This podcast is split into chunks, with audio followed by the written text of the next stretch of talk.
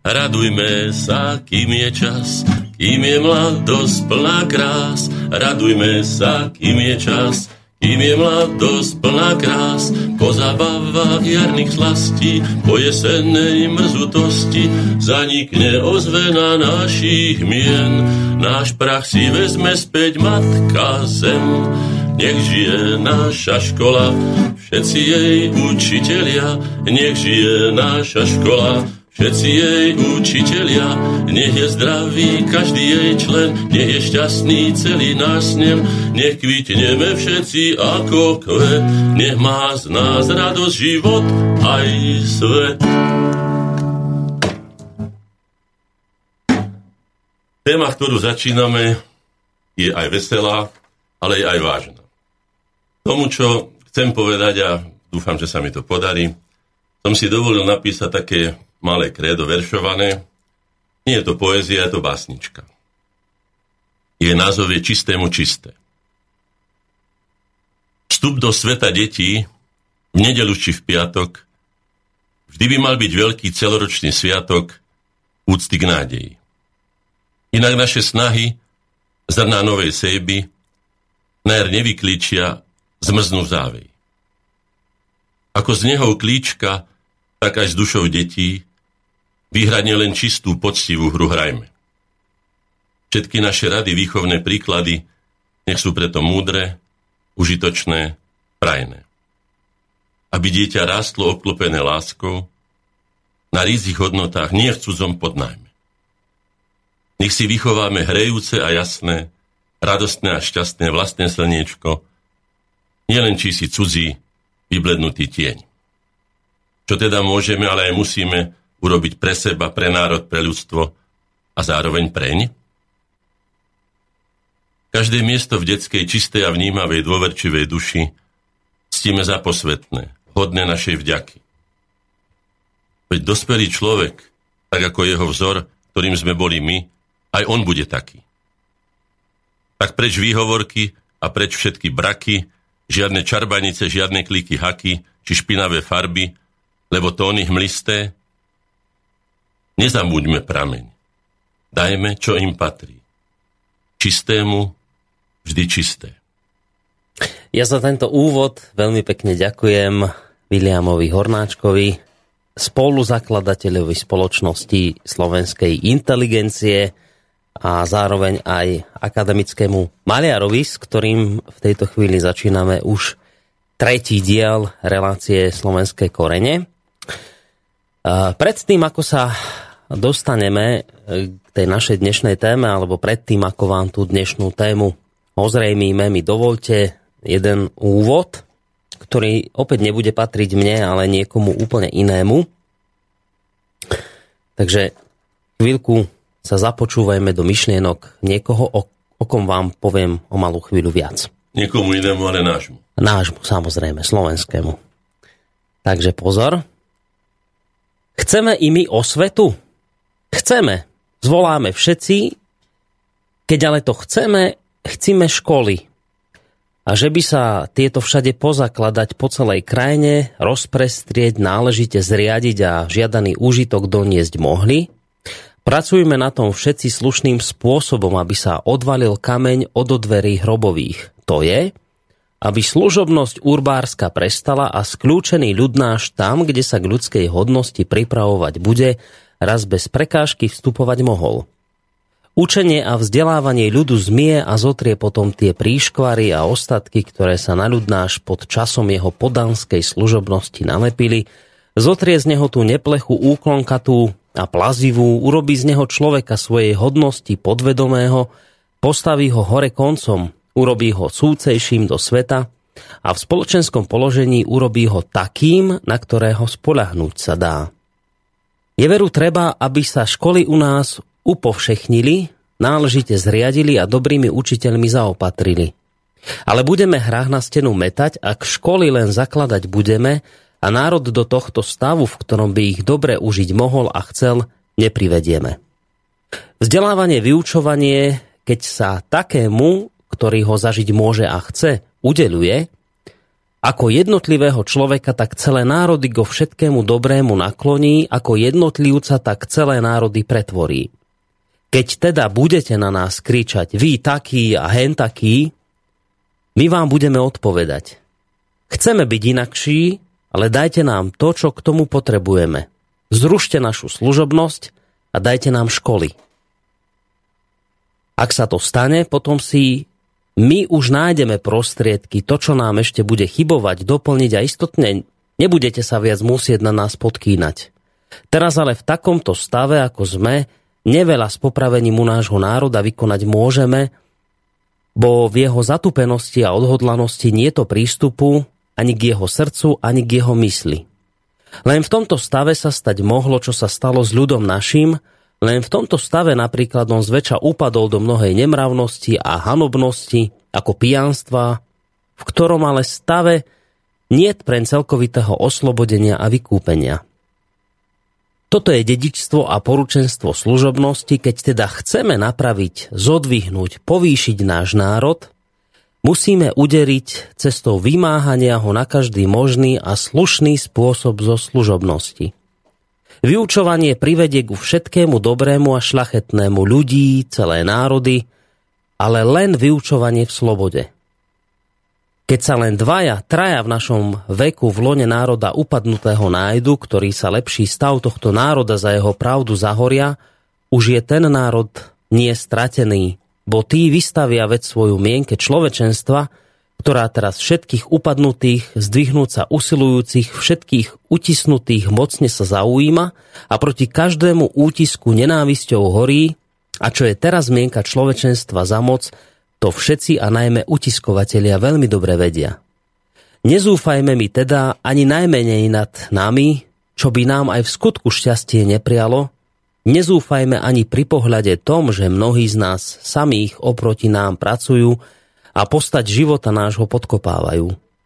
Opomínajúc druhých, pripomeňme len to, že sú v národe našom ledajakí učitelia, ktorí i toho málo naučenia, čo úbohé slovenské deti dostávajú, im odoberajú z babskej plachosti, alebo pre ohľady zemské deti miesto všetkej náuky naučením sa reči trápiac a miesto učenia ich mučiac, ale všetko toto podľa snaženie nevrazí do životnej duše národa, a dlho okrem toho trvať nemôže. Nie, nezatarasí sa ani nám, prebudeným viac cesta k majetnosti, osvete, slobode, lež bude koniec i biede našej, i my raz prídeme na úslnie, po ktorom vzdychá každá dušla ušlachtilého. Príjemný dobrý deň, vážení poslucháči, vítajte pri počúvaní ďalšieho, ako som to spomínal, ďalšieho dielu relácie Slovenské korene. Stalo sa už ako si takou tradíciou, že úvody tejto relácie patria vždy myšlienkam jedného z najvýznamnejších Slovákov. No, schválne, typnite si, kto to, kto, kto toto mohol povedať, čo som teraz čítal. Presne tak, Ľudovič Štúr to bol, to bol jeho to boli vlastne jeho myšlienky a ja som sa dnes rozhodol, že použijem niektoré z týchto jeho názorov, ktoré zaznamenal v diele, kde leží naša bieda. Ako ste mali možnosť, vážení poslucháči, počuť, v tomto úvode Ľudovič Štúr považoval vlastne už v svojej dobe za jednu z najdôležitejších potrebu vzdelávania národa. Inak ako tvrdil, národ upadá a stáva sa ku všetkému zlému spôsobný. No a tvrdil, že len vzdelaný národ sa dokáže natchnúť pre také cnosné ideály, po ktorých volá každá duša.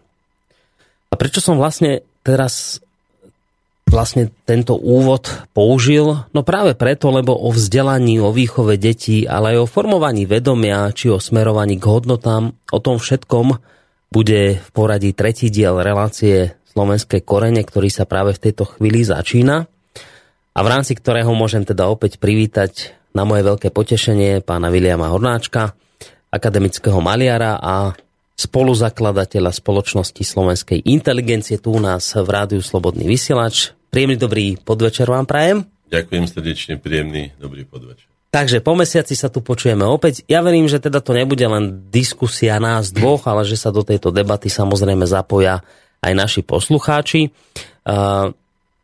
Od techniky a spoza, spoza mikrofónu a z tejto chvíli spolu s mojím hostom samozrejme zdravie Boris Koroni. Ak budete mať nejakým spôsobom chuť zapojiť sa do našej diskusie, môžete využiť telefonické číslo 048 381 0101 alebo nám môžete napísať mail na studiozavináč slobodnyvysielac.sk prípadne môžete využiť aj facebookovú stránku alebo našu internetovú stránku. No a budeme veľmi radi, ak naozaj e, nejakú otázku položíte alebo teda budete s nami diskutovať k téme, ktorú vám o malú chvíľu predstavíme. Takže dnes to bude, pán Horáček, o vzdelávaní, o výchove. Ja som začal myšlienkami Ludovita Štúra a možno by som aj chcel túto tému, aby sme začali kde si, kde si v minulosti. Vyzerá to tak, že, že Ludovít Štúr celkom správne pochopil, že bez rozvoja vzdelanosti sa slovenský národ vôbec nikam nepohne. Že jednoducho to vzdelanie národa je akoby takou kľúčovou potrebou preto, aby sa ľudia, ktorí v jeho dobe žili a niekde pracovali na poli ťažko, aby sa z tohto, z tohto stavu dostali, tak on, on už vtedy cítil, že nič s tým neurobíme, ak týchto ľudí nevzdeláme. Že to, bolo kľú, to bola kľúčová vec, že bez toho by sme sa nikam neboli pohli. Tak vyzerá to tak, že Ludovič Tur bol vizionár? No nie. Bol isté, že aj vizionár, ale v tomto nie. O tom, že ľudí treba vzdelávať a vychovávať, vie každý rozumný rodič, bez ohľadu by som skoro povedal aj na vzdelanie. Aj obyčajný sedliak vedel, že tie deti treba poučiť nielen v tom, ako sa seje, orie a ostatné veci, ale aj v iných veciach, čo sa so svetom deje, aké postoje má. Čiže to nie.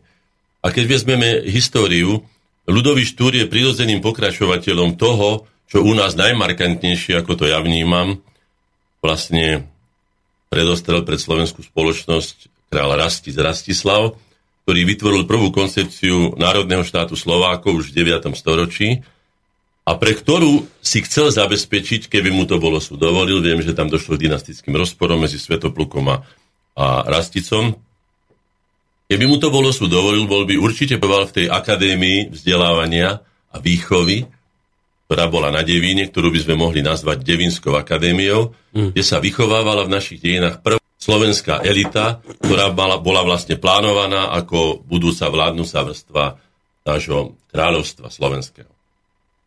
Takže tak samozrejme pred štúrom tieto veci pochopili aj Bernolák a Bernolákovci. Ale myslím, že všetci vzdelaní ľudia a rozmýšľajúci, mysliaci ľudia prišli na to isté. Tam nemožno, to je jednoducho skúsenosť ľudstva. Rozumného ľudstva. A chcel by som ešte k tomu dodať, že vzácne na Ľudovitovi Štúrovi a celej jeho generácie to, že nielen, že to vedeli a hovorili, ale že aj mnohé veci uskutočnili. Mm. Ja by som ešte o, upriamil pozornosť na také dve jeho, na, na dva také výroky, ktoré sú veľmi zaujímavé. Ľudovič Štúr. Kto sa sám neopúšťa, nebýva opustený. Neviem, či si to dokážu dnešní ľudia predstaviť, že Ľudovič Štúr so svojimi, príklad poviem, 30-40 druhmi, toho najbližšieho okruhu, mm. vlastne ťahali celý slovenský národný e, život smerom takej tej vyššej úrovni, nielen tej, tej služobno-sedliacko, takej, takej, som povedal, život zachraňujúcej, ale trošku do vyšších sfér. A tam si uvedomil, že my sa nemáme prečo len lutovať alebo stiažovať, ale že musíme chopiť svoj osud do vlastných rúk a to, čo je povedal, to platí, lebo kto sa neopúšťa, nebýva opustený. A potom ďalšiu vetu, ktorú povedal, a ktorú sme aj v Slovenskej Lubči s pánom, s pánom doktorom Hurtom robili také kultúrno-svetové programy. Kým duch v národe, národ žije. No a čo to znamená, kým duch v národe? No kým duch v národe znamená si toľko, že kým ten národ má záujem o život, hmm. o svoj vlastný rast, o to, aby napredoval, tak o to sa snažili. Preto to boli národní buditeľi a tak sa to vo všeobecnosti hovorí. Potiaľ teda v tejto kľúčovej osobnosti slovenských dejín. Ja tam vidím jeden maličký rozdiel, je tam rozdiel medzi výchovou a vzdelávaním, možno, že ale podstatný, a to ten, že kým napríklad vzdelávať sa môžeme celkom kozmopolitne, pretože to vedomosti sú skutočne univerzálne, uh-huh. výchova je cieľavedomou činnosťou v zmysle toho, že si musíme uvedomiť a položiť tú základnú otázku, pre koho vlastne vychovávame svoje deti.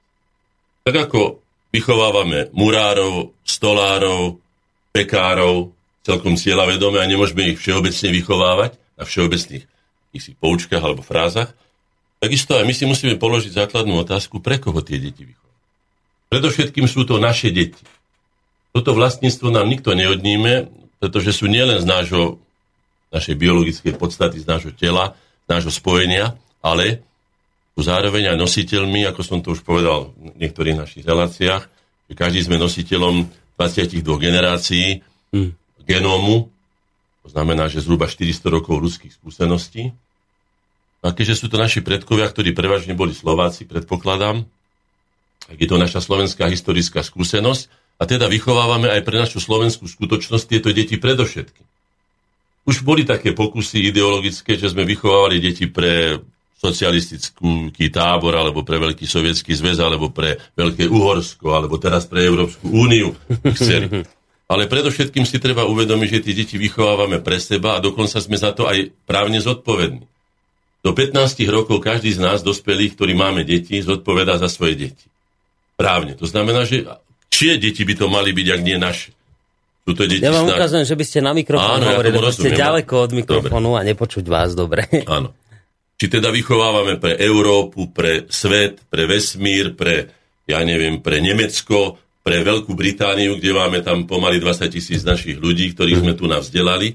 To znamená, že ten rozdiel je v tom, ako som povedal, že kým to vzdelanie na tej úrovni, ktorá tá doba poskytuje, je univerzálne a je v podstate takmer jedno, takmer nehovorím, že celkom, či nás učí americký, ruský, švédsky, alebo čínsky učiteľ. Učí nás to isté, pretože Pythagorová veta platí aj tam, Hej. aj tam a Hej. dva a dva sú štyri aj v Číne. Čiže to je niečo naozaj kozmopolitné, no a, to platí. Ale výchova je taká, že pravdepodobne si myslím, že Číňania vychovávajú deti predovšetkým pre seba, teda pre čínsky národ, pre čínsku spoločnosť, pre čínsky štát.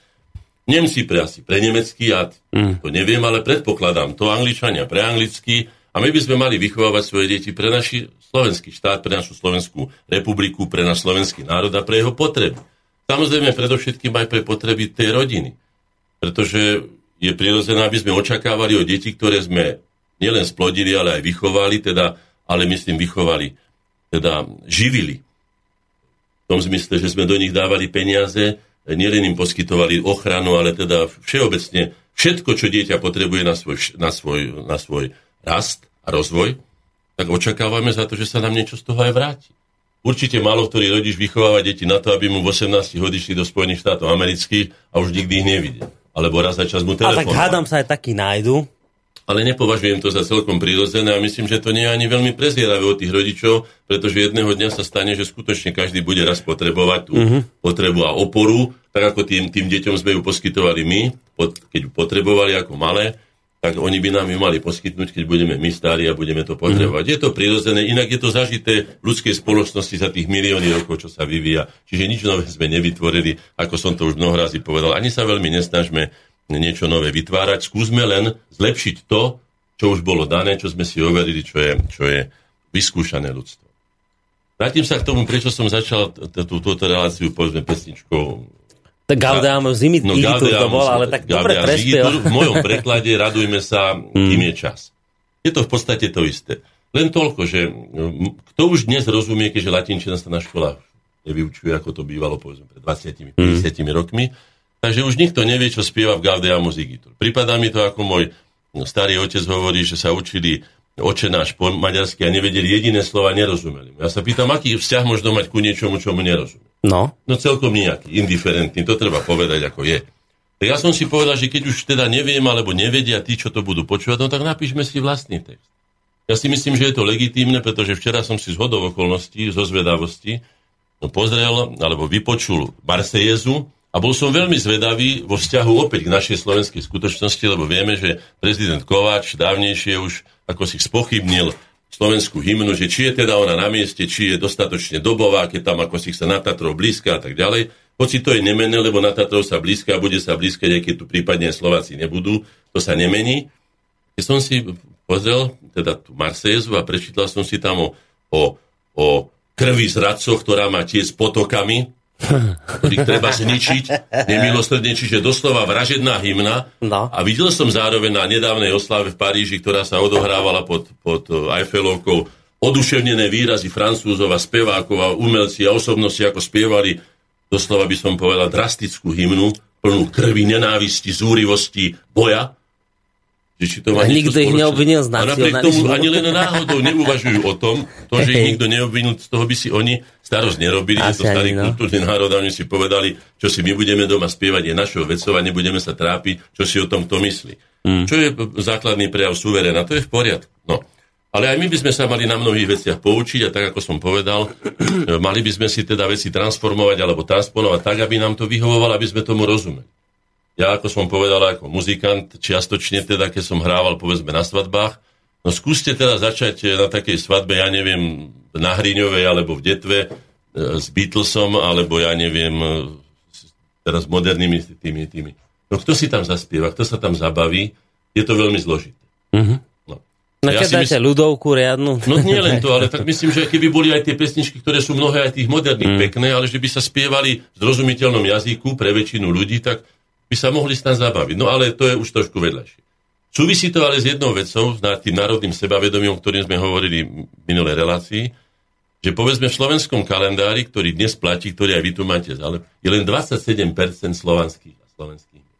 Dobre počujete. Čiže ani nie plná tretina. 27%? Len 27% mien v našom slovenskom kalendári, ktorý všetci používame, podľa ktorého oslavujeme meniny a tak ďalej, sviatky, je tam. To znamená, ja by som bol veľmi zvedavý, to by som po- poskytol, alebo teda ponúkol našim poslucháčom, ktorí na to by mali možnosti, nech si pozrú anglický, alebo anglosaský, lebo germánsky, lebo latinský, teda taliansky, alebo francúzsky a nech si pozrú, koľko je tam cudzích mien a koľko je ich vlastných.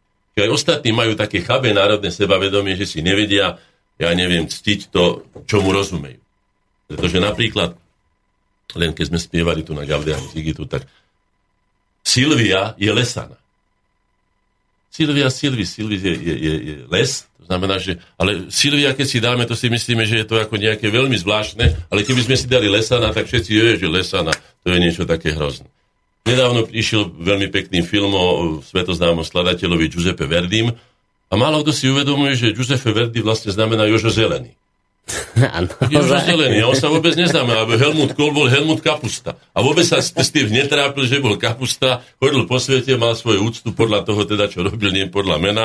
A my sa prečo hambíme za také veci? To znamená, že tu nás čaká obrovský, som povedal, taký, také výchovné vzopätie, aby sme presvedčili našu spoločnosť, aby tie mamičky, napríklad meno Kvetoslava je nádherné, ale ja som už o Kvetoslave nepočul ani neviem. Ja je- tu sa dostávame k tej otázke výchovy, že vy chcete, aby sme... to je tá, aby sme formovali. No čo je to vlastne výchova? Treba mm-hmm. si to aj, hej, na rozdiel od toho vzdelania, ako som povedal, že 2 plus 2 sú 4 všade na svete, ale výchova má trošku tie zámery, ako som, keď chceme vychovať pekára, tak určite ho nebudeme nútiť, aby hobloval drevo, alebo aby, ja neviem, čo iné robil, tesal kameň. Tak aj my musíme vedieť, keď slovenská skutočnosť je špecifická oproti, povedzme, nemeckej, alebo proti, ja neviem, africkej, alebo nejakej inej, že teda ideme vychovávať tie deti podľa toho, na čo ich potrebujeme. No, to znamená, že povedali sme si, že výchova ako formovanie osobnosti a príprava na život je najdôležitejšou činnosťou dospelých. To sme konštatovali, pokiaľ si pamätám v minulom našom. Uh-huh. Ja som sa od toho, ako sa povie, odrazil a k tomu som si pripravil teda na dnes takú tému, ktorá sa týka vlastne celej našej spoločnosti. Uh, je to otázka výchovy. Hovorí sa, že na čo vychovávať? Veď vychová ti to televízor, vychovajú ti to časopisy, škola, ulica. Ja sa pýtam, tak dobre, je potrebná výchova, alebo je lepšia nevýchova? A existuje vôbec nevýchova? Lebo otázka nevýchova, kto povie, že nevýchova. Čo je to nevýchova? Veď skutočne nás vychovávajú napríklad príkladom určitých vzorov v tej televízii, od kaubojok cez detektívky, e, všelijaké iné filmy. Tí hlavní hrdinovia, ich nasledujú malé deti, alebo teda mladé deti. Mladé, sú to nejaké ideály pre nich, Sú to nejaké ideály. No. To znamená, že my keď povieme, no tak nech nám ich vychová škola.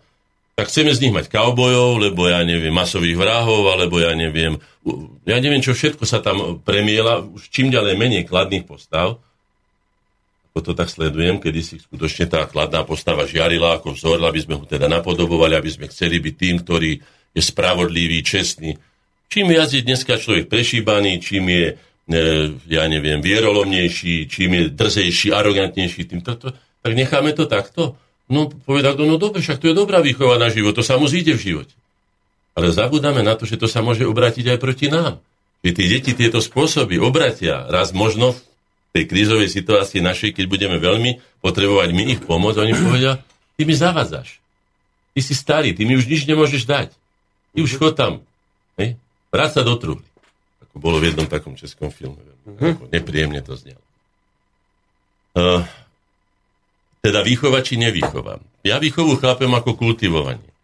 Ja si myslím, že každý normálny rodič dieťa kultivuje v tom zmysle, že chce, aby bolo kvalitnejšie, aby bolo lepšie, aby obstálo v konkurencii iných detí, aby sa zapojilo do života, aby obstálo v živote pred jeho problémami, ktoré sa samozrejme hrnú na nás a, treba no, ich riešiť. Dobre, teraz Alebo vám trošku do, do toho do... zasiahnem, že vy rozlišujete výchovu a, a vzdelanie. Áno. A výchova, lebo, lebo vzdelanie to je asi, že na pleciach školy, to sú tie dáta, ako 2 plus 2 sú 4, nemené, že to je škola. Áno, tam už a výchovu, vy, vy výchovu vnímate ako niečo, čo je prioritne dané rodičom? Nie, vychovať, vychovávať musí už v predškolskom zariadení tá pani učiteľka, či pani, neviem ako to volajú deti, a tá vychovávateľka, vychovávateľka no. Potom pani učiteľka na základnej no. škole, potom všade, aj na vysokej škole musí učiteľ vychovať, nielen teda dávať sumu vedomostí, lebo tu môžeme získať aj z internetu alebo no, ale z však, Ale veď vychovávajú, nie? Však máme... Veď to som chcel povedať, že výchova je, súčasť, to je súčasť, jej? ale kým, kým vzdelanie je, ako sa povie, no môžem sa naučiť ten predmet aj bez toho, aby som išiel tomu učiteľovi na prednášky, pochopím tú látku a môžem teda Hej. to, čo je pravdou, si overiť na testoch alebo skladka odpoveď. Jasné. Ale výchova je predovšetkým samozrejme tá hlavná a najväčšia výchova, tá koruna výchovy, je výchova vlastným príkladom. My keď vieme, ako povedzme ten učiteľ, pedagóg príde pripravený, ako príde povedzme oholený, alebo umytý, alebo upravený, ako sa ku nám správa, či je ku nám čestný, alebo nás vyžaduje úplatky, alebo ja už neviem, čo všetko sa v tomto veľkom svete, to už v sumerských tabulkách boli známe úplatky učiteľom, to len hovorím, že toto sú všeobecne známe veci takže nehovorím v tomto nič nové, že tu by ten učiteľ skutočne mal pôsobiť ako vzor pre ďalší život.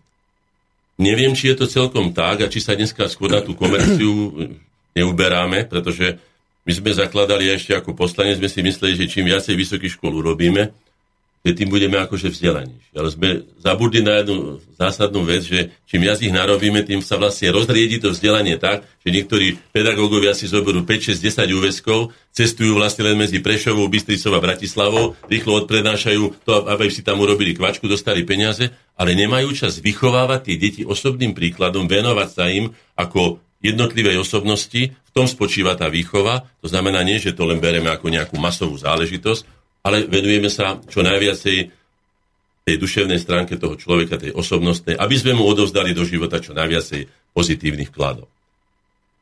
Ja som sa chcel vrátiť tomu kultivovaniu, lebo môj otec, e, keď mal záhradu, tak som si všimol, že od rána do večera čo si robí. Neexistoval. Ráno sa zobudil, keď už bol na penzii a stále niečo robil.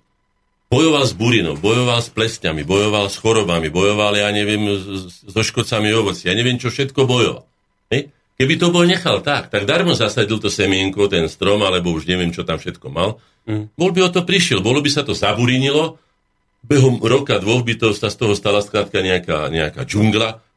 To znamená, že chceme robiť teda cieľavedomú ľudskú činnosť, ktorá má nejaký zmysel, alebo chceme nechať veci, ako sa povie, ako keď zhodíte zadku do potoka, ona bude plávať po tej vode, ako bude chcieť.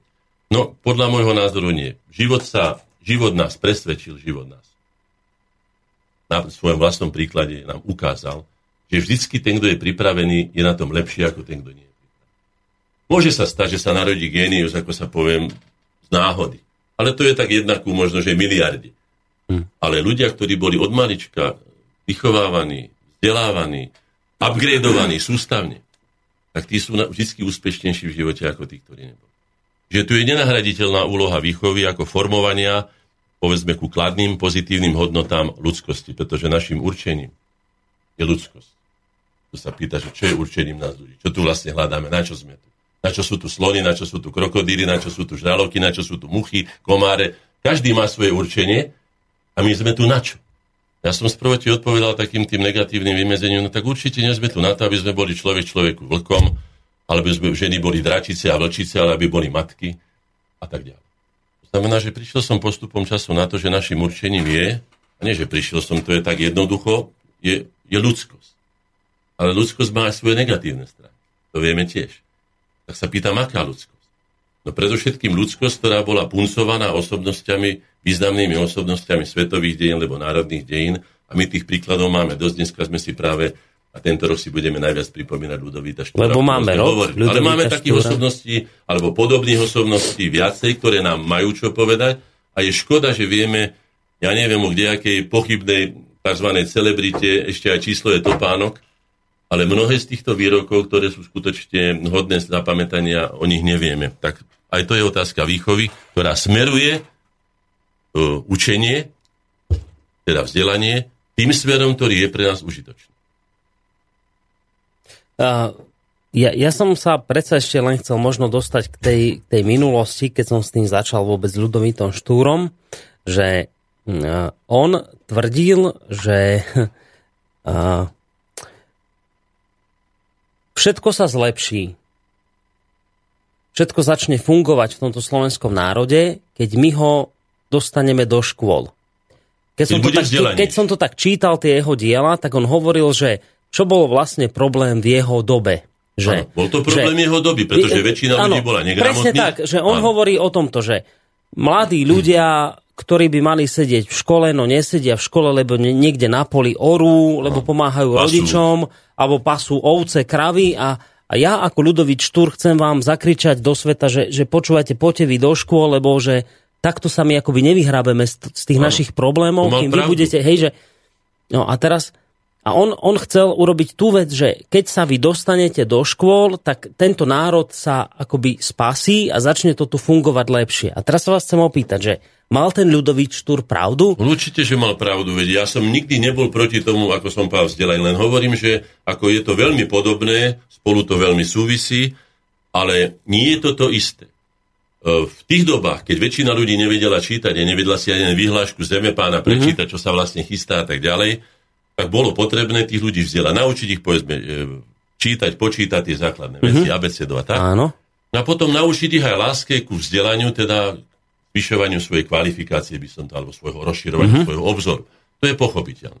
Moja mama napríklad hovorí, že sa narodila na Hornej Orave a dlho si myslela ako dieťa, že vo vedľajšej dedine v Beňadove je koniec sveta ktorý si predstavovala, ako že tam už ako končí ako keby zema, už je tam nejaká priepas a tam končí svet. No, potom samozrejme sa dostala ďalej, ďalej a nakoniec pochopila, že veci sa majú. Čiže na to je vzdelanie.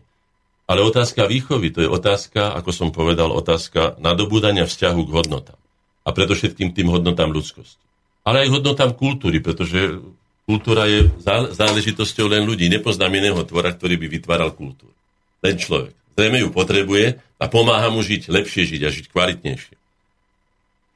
No, e, z toho vyplýva aj viacero vecí, ako úlohy pre nás. Ako no ale toto, ja vám musím zase do toho skočiť, lebo teraz mi to nesedí, že tak Ľudovič Štúr hovoril, že výchova nestačí, že treba vzdelanie, lebo on hovoril, že lebo dostávajú deti výchovu v rodinách Áno. a tá výchova nie je dobrá, lebo tá výchova ich smeruje k tomu, aby išli do pola, kravu pásť, zemiaky kopať a tá výchova nie je správna. On vraví, že treba výchovu akoby na, že, že výchova musí byť podradená vzdelaniu, že my musíme deti dostať do škôl.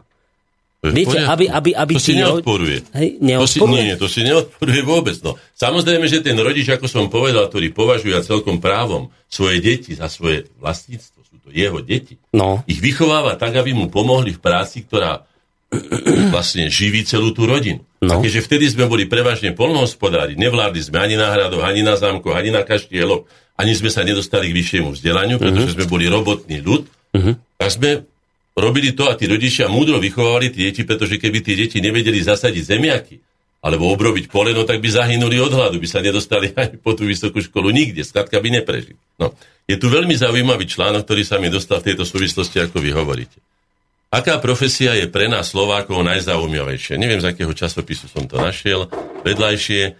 Je tu napísané, že väčšina našich ľudí si praje pracovať v službách. No, je to pozostatok toho, čo som povedal, že tých 22 generácií, ktoré sú v nás, že sme boli tým služobným ľudom, že sme robili tie obslužné funkcie, sa preniesla tak ďaleko do nás, že my netúžime byť, ja neviem, šéfom banky, ja neviem, predsedom vládby, alebo prezidentom, alebo ja neviem, majiteľom továrne, alebo niečím ja šéfom neviem čoho, ale túžime kuchárom byť a čo to tu všetko prečí, ako krajčírko a, a pracovať. Teda, teda, že slúžiť, hej? Že slúžiť, to, teda slúžiť, baví. áno. To slúžnostvo je skutočne hlboko v nás a potrvá mm. nám dlho, pretože treba si uvedomiť, že e, výchova, výchova, aj najjednoduchšia výchova je výchova, keď vychováva rodič svoje deti. To je také najbližšie. Potom je tu výchova dospelých a potom je tu výchova celého spoločenstva. A je to, ako som ja zistil, je to vlastne sústavná práca. Tak ako keď robíte nejakú veľkú stavbu, keď sa robili kedysi katedrály, že sa robili niekoľko generácií, aj 200 rokov, niekedy aj 300, takisto aj výchova je taká. To znamená, že sústavne musíme toho človeka dvíhať, zvyšovať jeho kvalifikáciu. Ja by som povedal, že áno, keď už teda sme toto zdedili, keď sme to počiarkli, spočítali a počiarkli, takže toto je pravda. Verme to, že je to tak a my mhm. teraz chceme sa zvyšovať. Chceme ísť vyššie. Chceme byť úspešnejší. Teda už nechceme chodiť len slúžiť. Viete, že veľmi dobre, že Slováci nie sú v zahraničí veľmi v tých tzv. sociálnych sieťach. Slovák sa vždy uplatní. Ale Slovák zobere prácu pri čistení čriev, pri pohrebnom ústavu, hoci kde, pri zahrabávaní, vyhrabávaní, kopaní, zobere. Preto nie je v sociálnej sieti. Ale keby ste by povedali, koľko tých Slovákov v zahraničí je v takých významných funkciách, riaditeľmi, majiteľmi, ich je skutočne veľmi málo. Čiže musíme zvýšiť ambicioznosť slovenskej spoločnosti a tá začína výchovy k hodnotám. Sa spýtam, čo je tvojou hodnotou prvou? Slúžiť alebo vládnuť? Teraz som to rozdiel do takých veľmi... Povedzme, to sú také, že extrémy. Že áno, extrémnych kategórií. No, no. A u nás väčšinou, aspoň tak som sa s tým stretol, povedzme už aj na vojenčine, keď som bol, že už povedzme tí Česi, když šlo vo funkcii, tak on sa dral za ní. On jel za ní. A slova, a rob to ty radšej, a ja ho radšej pozametám, no to ja nechcem, a toto není pre mňa veľmi a tak. Mm. Vo väčšine, nehovorím, že vždycky, ale vo väčšine.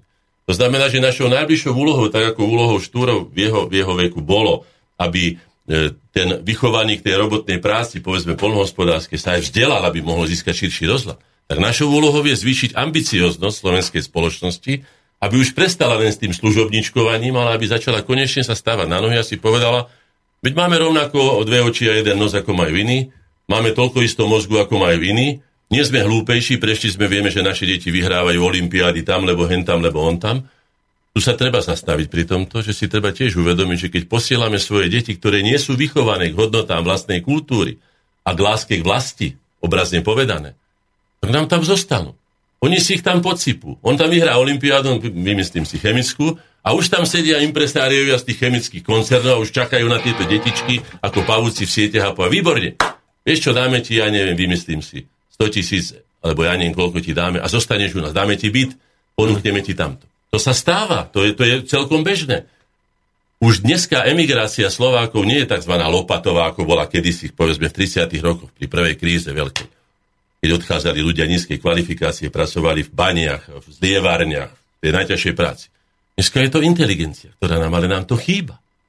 My ho tu uh, vzdeláme, vychováme čiastočne, ale nie dostatočne, ako hovorím, pretože keby bola dostatočne vychovaná aj k takej hodnote, ako je vzťah ku vlastnej vlasti, vlastnému národu, tak by sa vracali tí ľudia. Išli na tento... No ale kto to má robiť? To, no, to má robiť škola, všetci. alebo to majú robiť aj rodičia? Škola, aj rodičia.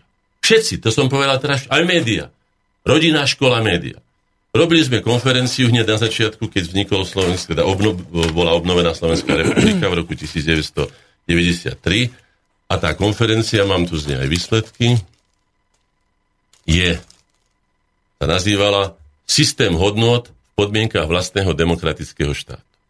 Zdánlivo dlhý, pomerne zložitý názov. Ale ja som si ho obhájil aj pred našim vedením združení a povedal som prečo. Totiž, systém hodnot v podmienkach cudzieho štátu je iný pre nás, ako keď máme vlastný štát. Systém hodnot v podmienkach, príklad poviem, totalitného štátu je iný ako systém hodnot v podmienkach demokratického štátu. Čiže definoval som presne skutočnosť, ktorá, ktorú my dnes prežívame. Máme vlastný a demokratický štát. Mohli by sme sa ešte že dohadovať, nakoľko je vlastný, nakoľko je demokratický, isté, že ale je viac menej možno ho takto definovať tom 93. roku určite takto bol.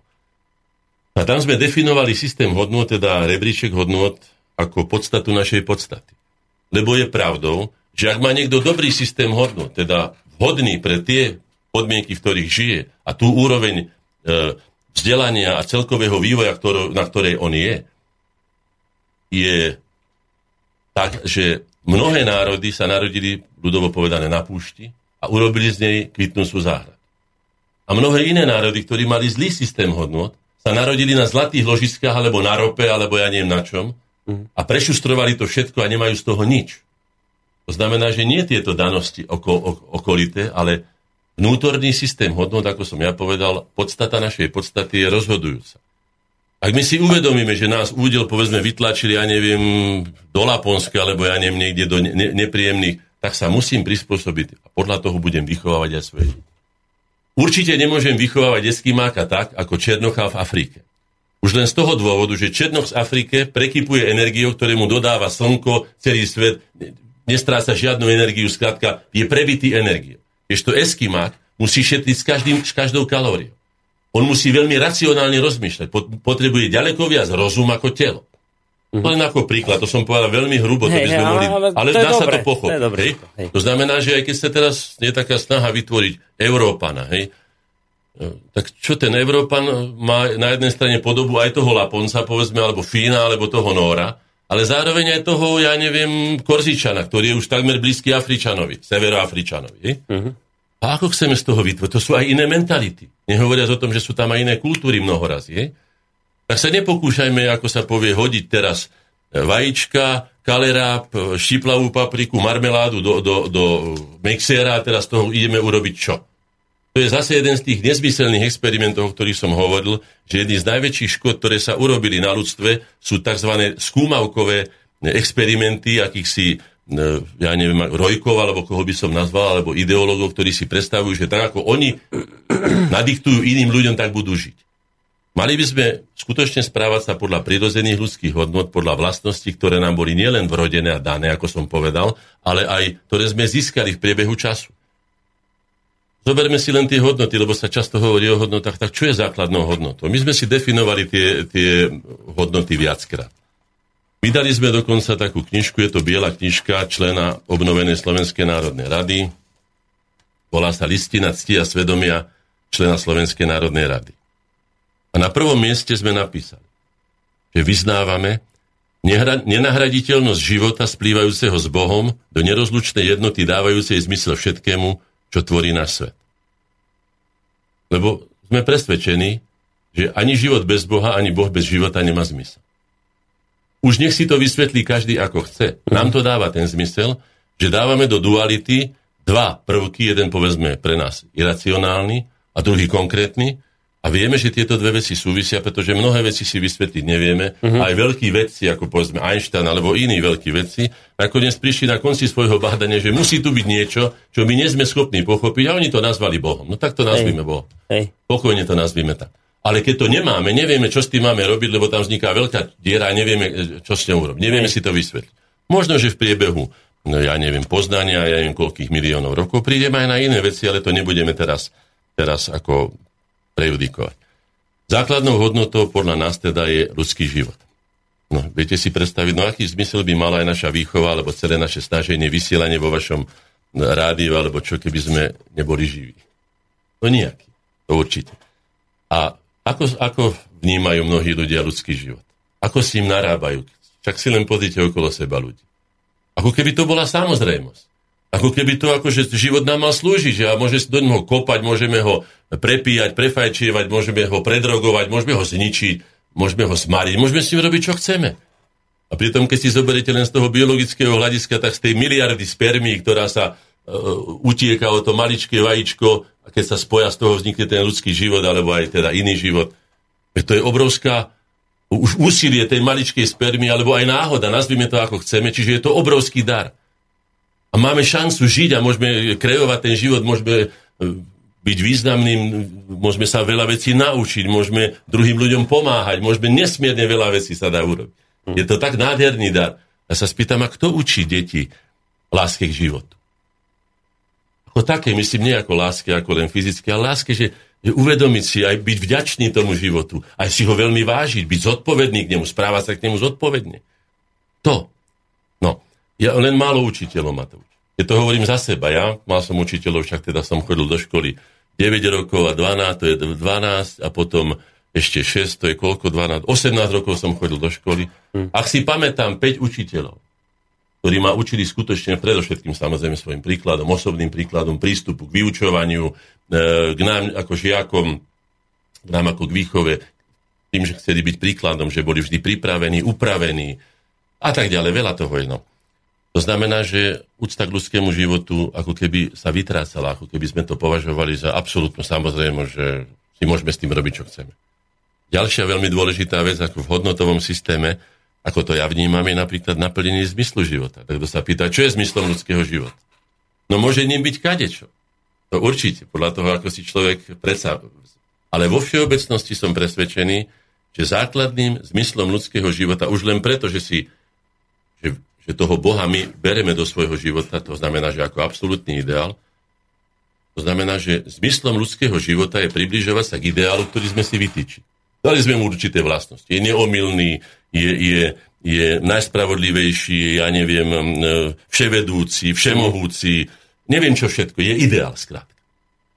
No a my, ako sme my vzdialení od toho ideálu? No na svetelné roky. To znamená, že našou úlohou je pravdepodobne, keď tento ideál máme, aby sme sa mu približovali. Čiže zmyslom ľudského života je sústavné zdokonalovanie sa. Rast k vyššej kvalite. To je pre mňa osobne. Preto zbožňujem encyklopédie, preto ma zaujíma všetko od práva cez eh, biológiu, cez eh, genetiku, cez, ja neviem, astronómiu, všetko ma zaujíma. A tým sa človek obohacuje a veľa vecí si vie oveľa lepšie vysvetliť, ako keby to nevedel. Ďalšou obrovskou hodnotou, bez ktorej život skutočne má len takú, by som povedal, zbytkovú hodnotu, je zdravie. Na tým sa niekto zamýšľa, že by sme si to zdravie ako pestovali, že by sme si uvedomovali, že aké je to byť zdravý. Znamená, všetko funguje, všetko ako čo chceme, to môžeme dosiahnuť. Nič nás neboli. Ráno sa zobudíme, môžeme vstať, neviem čo všetko. Mm. Alebo ďalšia z obrovských eh, hodnot, ľudská dôstojnosť. Už nie je akokoľvek, ani jeden človek sa nechce vzdať ľudskej dôstojnosti. Ani tá prostitútka, ktorá sa ktorá fakticky predáva svoju dôstojnosť ľudskú tam, kde si, ja neviem, na ulici, alebo kde. Ale keby ste na ňu siahli, tak to si zobrať nedá. Dara si uvedomí, že je, to je, to, je, to je za ňu bojovať, hej? Áno, že to je, to je veľmi niečo veľké. To. A mm. skutočne, ja si myslím, že áno, že je to tak, že, že ľudská dôstojnosť je jedna obrovská. Povedzme, jednou z výnimočne veľkých, a za ktoré sme my ako ľudia bez ohľadu na okolnosti zodpovední na 100%, je kvalita ľudských vzťahov, ako hodnota. Určite ste mali priateľa, alebo, alebo máte také vzťahy, že vy ste neviem, čo dali za toho človeka, že si veľmi dobre rozumiete, že ste ochotní s ním prežívať všetky jeho radosti, ale aj smútky, pomáhať si v krajných situáciách a neviem čo všetko. Priateľstvo, láska, otázka dôvery. Dôvera je neuveriteľne veľká hodnota. Pritom je taká zvláštna, že kým láska sa môže otepliť, ochladiť a to, ale dôverách sa raz stratí ako ja poznám teda život, tak sa už väčšinou nevráti späť. Dôvera je tak krehučká mm. a pritom je neuveriteľne silná, pretože keď niekomu dôverujete, napríklad lekárovi sa hovorí, že ten lekár, ktorý dokáže vzbudiť dôveru u, u pacienta, lieči 2-3 krát úspešnejšie ako ten, ktorý... No, ak idete lekárovi a ten lekár 10 telefonátov vybaví a medzi tým vás počúva a už ste sa vyzliekli, no, no dobre, a však to je v poriadku. No. Ani sa vás nespýta, ani tak nemôžete mať dôveru. Ale keď vidíte, že teraz on všetko vypne, venuje sa vám, dotýka sa vás, počúva vás, zapisuje si, hodnotí, zodpovedne napíše, získava dôveru a je to nesmierne obrovský kredit, je to hodnota non plus ultra. No, to len z niektorých hodnot ja som vybral, ktoré sme my teda na tej konferencii rozoberali. Samozrejme je ich aj viacej, to ľudia by mohli skutočne obohatiť. Alebo pre niekoho je hodnota mať vysoké konto, povedzme, v banke. Ja nikomu nič nevyčítam. Ja som sa neprišiel moralizovať, aby som niekoho odsudzoval. Ja len hovorím o tom, čo mne sa osvedčilo a čo by som odporúčal druhým a snažím sa to robiť čestne, pretože viem, že čím viac nás bude neúspešných a nečestných, tak tým bude horšia tá mm. spoločnosť. Čiže nemám záujem robiť niekoho, klamať niekoho, lebo podvádzať. Budem odporúčať to najlepšie, čo mám. Pozerám do mailovej schránky, pýta sa vás Peter takúto vec, že rozumiem, tomu, keď rozlišujete medzi vzdelaním a medzi výchovou. Chcem sa vás pýtať celkom jednoznačne, považujete výchovu súčasných detí na Slovensku za zlú? No, povedal by som takto. Považujem mu v každom prípade za nedostatočnú. Lebo keby som povedal nedostatočnú, to znamenalo by na peťku, lebo nedostatočný kvalifikačný stupeň peťka. No ale to nie. Ale nie za dostatočnú. Poviem aj prečo. Keď som ja bol dieťa, to znamená, že pred 50 rokmi zhruba to už je povedzme skoro celý ľudský život, mm. bolo tých pascí na ľudskú, na tú malú, krehkú detskú dušičku nepomerne menej. Poviem len príklad taký.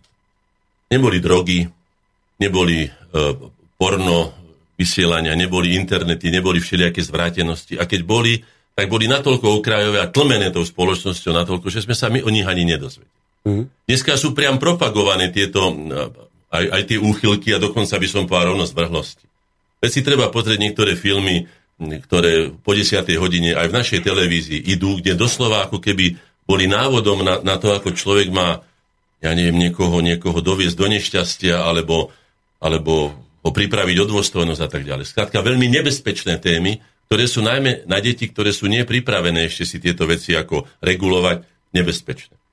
To znamená, že preto je nedostatočná výchova, pretože učitelia, ale aj rodičia by si mali nájsť novú metodiku, ako presadzovať svoje alebo hodnoty potrebné pre život toho dieťaťa do budúcna a nemáme. Poprvé, nemáme toľko času, ako bývalo kedysi, pretože teraz je život nepomerne rýchlejší, náročnejší. Aj my sme sa stali náročnejší tým, že ak si všimneme, takmer každý už má auto, takmer každý chce chodiť pri najmenšom jedenkrát do zahraničia na dovolenku. Veľmi radi by mali ľudia ako víkendovú chatu, niektorí maj, aj čln by chceli mať a niektorí by chceli mať neviem čo všetko. A zabúdame na to, čo je leitmotívom tejto relácie, že výchova detí, alebo výchova mláďat vo všeobecnosti, to sa týka slonov rovnako ako iných zvierat, mm. aj ľudí, výchova mláďat, výchova detí je najdôležitejšou činnosťou dospelých jedincov. Ako tie, ako som písal v tej básničke, čo som čítal na začiatok, ako si tie deti my vyformujeme a vychováme. A obyčajne sa, ako psychológovia hovoria, formuje ľudská osobnosť tých základných, základných rozmeroch alebo základných hodnotách do 4 až 5 rokov. A vtedy väčšinou dávame deti do škôlky, alebo ich dáme babičke, lebo my teraz musíme zaplatiť byt, alebo musíme si kúpiť mm. nábytok a musíme, neviem čo, vy ste mladom manžel, predpokladám, alebo ste mladší človek, tak viete o tom viacej kedy si bolo viacej času na tieto veci. Dneska majú ľudia aj dvojité zamestnanie. Otázka teraz nie. Nahradí nám blahobyt, ktorý tým získame, alebo teda vyšší stupeň blahobytu, ktorým tým získame, nahradí nám to, čo sme stratili? Aj mne sa stalo mnoho razy voči vlastným deťom, čo ma už dnes mrzí, ale už to nevrátim naspäť, že som ich zahnal s tým, že daj mi pokoj, prosím ťa, vidíš, že mám robot. Mhm. Až teraz som si neskôr, neskôr som si uvedomil, že vlastne akú robotu mám takú dôležitú, Odmietam, aká, robo, aká robota je dôležitejšia? Ako, ako výchovať deti? No žiadna. Mm. Na to není žiadne odpoveď. Tam ja prepadnem na peťku. Tam by som jednoducho zhorel. Je to tak. Mal som šťastie a mám šťastie, že mám ženu, ktorá sa povie túto dieru v mojej rodine, keď som sa venoval tým Hej, Ja že som zaselila. Myslel, že, no ja som nechodil do krčiem, ani som svoj čas nemýdal týmto spôsobom. Hej? Už ale chodili sme na námestia a ja neviem, prebojovali sme No, skrátka ste bojovali za nejaké ideály. Áno, ale jasné. bol som mimo rodiny. Hej. Ale zase na druhej strane, moja kniha, ktorú píšem teraz o tejto dobe, sa začína kresbami môjho syna Martina, ktorý mal vtedy 10 rokov, ktorý aj rozdelenie Československa, aj vznik Slovenskej republiky a tento emancipačný zápas na troch výkresoch tak, doslova by som to nazval geniálne, ako dieťa pochopil, že ani ja by som to nedokázal ako vytvarník tak jednoducho, prosto a čisto povedať, o čo išlo v tomto spore, aby sme teda každý boli subjektom medzinárodného práva svojprávnym, zrchovaným súdom. Toto len, čiže neodišiel som celkom z rodiny, pretože deti ma videli v televízii alebo rozhlase ma počuli, lebo iné neodišiel som, ale je pravdou, že keď som prišiel domov... No a toto by vám, viete, že ženy by na to mali iný názor. No že... to vám chcem povedať, že keď som prišiel že... domov a moje deti sa rozprávali, vieš mama, a v tom filme, vieš ten a to. A došiel otec a naraz stichla diskusia, lebo otec prišiel ako keby, ako ujo keby prišiel, hej, aký sík. Hej, hej. A to už sa nedá zvrátiť, no už to samozrejme všetko má nejaké obete. Aj toto bola moja obeď za toto všetko, lebo inak sa to nedalo, pretože skutočne vtedy tie porady trvali nieraz do rána, lebo do noci deti už spali a tak ďalej. Mm. A z toho vychádza aj taká jedna veľmi dobrá, keď hovoríme o tých príkladoch, aj ktorými by sme mali korunovať tieto názory.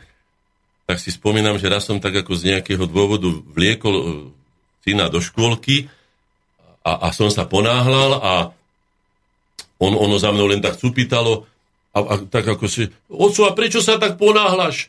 A ja som na to, ale ty vieš, ja sa vždy ponáhľam. Teraz také ticho a do toho sa ozvalo Martinovi. ale mamička povedala, že domov sa neponáhľaš. No, ty ma usadila, tak vidíte, deti vnímajú veci veľmi citlivo. Deti neobabrete len tak ľahko. Jasné. No. A treba si to aj uvedomiť. A deti majú niekedy, keď hovorím o tom Martinovi, to je môj mladší syn, majú také postrehy, že by ste povedali, že skutočne tých 22 generácií v nás musí byť pravdivých, pretože išli sme z, zo ženinho rodiska, teda od, od Pezinka z Myslení, sme išli do Bratislavy autom a ja som už bolo tma a ja som niečo hovoril o hviezdách a ukazoval som tak a on sedel na zadnom sedadle, tak tiež pozoroval tú, tú oblohu pravdepodobne tmavú a naraz sa ozvalo na to všetko, čo som ja hovoril, smerom kuňmu ako ku dieťaťu. Uh-huh. Ocko, a my sme tiež hviezda. A o, aký obor nás posúva? A ja som zostal páv. Ako on si môže transformovať z toho, čo on vidí, veď on si nemôže vedieť predstaviť, že my sme vlastne hviezda. Že my ako zeme gula sme hviezda. Keď videl však uh-huh. ako také dieťa štvoročné. A ešte k tomu, že sa hýbeme a že sa alebo točíme, lebo niečo, lebo že aký obor nás posúva. No tak povedzte mi, kde tá skúsenosť sa mohla vziať v takom? Uh-huh. A tam ešte jedna veta, aby som to teda ne, neunavil to všetko, čo hovorím, ale skutočne to so sebou súvisí. Tam ma napadla táto veta, ktorú veľmi ctím a podľa nej sa tedy správa. A tá veta znie.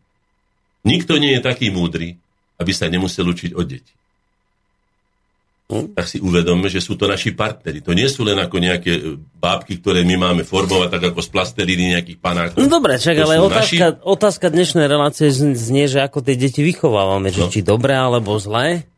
No, to som už povedal, nevychovávame ich dostatočne, pretože aj rýchlosť života, ktorú, ktorý prežívame, aj by som povedal zložitosť. Ten život bol kedysi jednoduchý. Bolo treba napojiť kravy, bolo treba ich vyhnať na pašu, no. alebo ich zapriahnuť do voza, ísť tam a to sa... No ale tak, ale Štúr by vám povedal, že to nebol jednoduchý život práve, že vy poviete, že bol jednoduchší, bolo treba... Ale on povie, veď ale toto mi vadilo, lebo e, zapriahali kravy, chodili na pašu a neučili ano. sa tie decka. Ano, Dneska ale majú takto, možnosť sa Ale vyučovať. on bol jednoduchší. V tomto bol jednoduchší, lebo sa opakovali naučené činnosti. Ten obzor sa veľmi málo alebo vôbec nerozširoval. No. Preto sa dožadoval tej, tej, toho vzdelania, školského vzdelania, aby sa áno. dočítali aj o iných svetoch, tak, aby vedeli, že vo vedľajšej dedine... Aby nemuseli ísť kravu pásť, ale aby sa naučili, no. že 2 a 2 je 4. Toto on No a nie len to, ale aby sa nemuseli báť, že na vo vedľajšej dedine je koniec sveta a tam hej, už nič nie hej, hej, hej. Aby si rozšírili no. obzor, pochopili no. to, čo ten mladý chlapec vedel, že je tu akýsi veľký vesmír, že my sme tiež hviezda a že niekto nás posúva. No. To je skutočne, to je hodné Newtona. No. By som ja povedal to, čo on povedal. Ja neviem si to ani vysvetliť, odkiaľ to zobrať. A našou úlohou, ako som už povedal, je z tohto, tejto slovenskej spoločnosti, ktorá je s tými hodnotami, ktoré roky tradovala stáročia, urobiť ho ambicioznejšou. Urobiť ho, tak povedať, modernejšou, pripravenejšou na tento život, ktorý momentálne prežíva. Pretože ako kraviari určite žiť, prežiť nechceme, alebo ako služný ľud, hoci, ako som čítal tú štatistiku, ešte stále túžime viacej potom slúžiť niekomu, ako aby nám niekto slúžil. No, tu máte dobrú otázku od poslucháča, keď hovoríte, že my ešte stále sme akoby takí zabrzdení v tom, že my chceme radšej slúžiť niekomu, ako by sme mali my sami chcieť, aby nám niekto iný slúžil. Tak sa vás pýta, pýta poslucháč Peter, podľa mňa veľmi dobrú otázku, no? že Zdravím slobodný vysielač, chcem sa pána hostia opýtať. Máme byť otrokári, alebo máme byť otroci? Máme byť páni, alebo máme byť poddaní? Aký status by nám mal prináležať? Ani jeden. Človek by mal byť slobodný a mal by si vybrať to, v čom nachádza naplnenie zmyslu svojho života. Sú ľudia, ktorí sú potrební pri kravách, pretože tie kravy nemôžeme nechať bez opatery a veľmi ich potrebujeme. Inak je veľmi takým zdanlivo paradoxom, že tí ľudia, od ktorých bezprostredne závisí náš život, to znamená tí, ktorí pestujú zemiaky, mrkvičku, Pasú kravy. Pasú kravičky a tak ďalej. Sú na poslednom rebríčku úcty. Sedlák, ty si sedlák, alebo také a iné veci.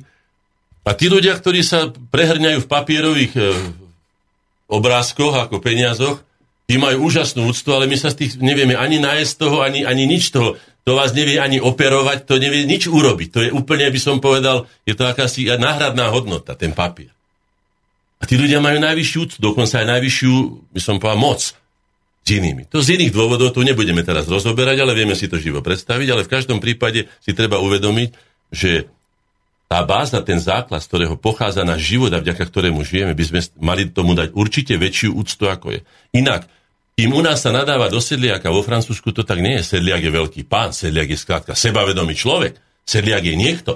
Sedliak je sebestačný človek, je to slobodný človek, ktorý čo si zarobí, to má, čestným spôsobom života a tak ďalej. Čiže aj tuto by sme mali my zhodnotiť svoj hodnotový systém, či správne hodnotíme tie veci tam, kde patria, alebo či skutočne máme veci pomiešané. Dobre, a teda keď hovoríte, že nás ešte stále viacej to láka do toho slúžiť Ja to nehovorím, štatistika to Vy ste že, no tak ale Áno. štatistika, že Áno. slúžiť iným, ako aby pre nás iní slúžili, Áno. tak teda tá naša cesta je aká? Že my si máme vybrať tú cestu, aby nám iní slúžili? Že to bude lepšie? No, predovšetkým, ako som povedal, človek by mal byť slobodný v tom, aby si vybral to, čo mu vyhovuje. Ak sa človek narodí a je dominantnou osobnosťou, sú také typy, sa hovorí, že vodcovské osobnosti. No tak potom nech sa nehrabe páze otce, lebo čo tam bude viesť tie otce, tam je jeho škoda.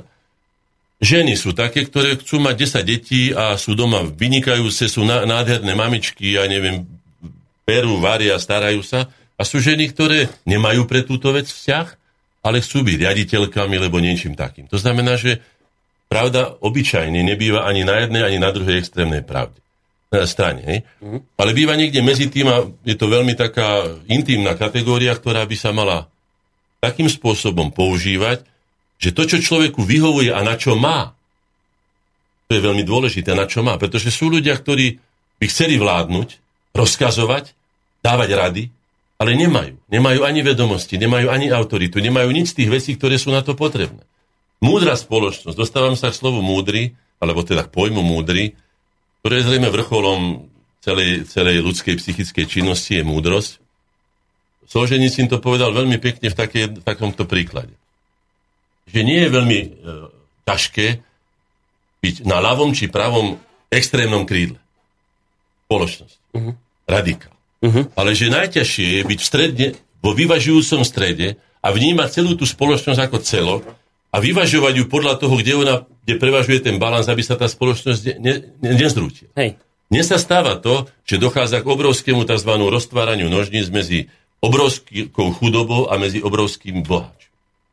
Je to nezdravý spôsob spoločnosti, ktorý vyžaduje osobnosti, ktoré sa prebijú k moci, aby mohli formovať svet a spoločnosť, aby dokázali vyvážiť toto všetko, aby sa to nezrutilo v tom, čo obyčajne býva potom nejaká revolúcia alebo niečo, keď sa už potom ľudia zabíjajú a podrezávajú len preto, že niekto je, ja neviem, bohatý a niekto je chudobný. Hoci to nie je vždycky v tom.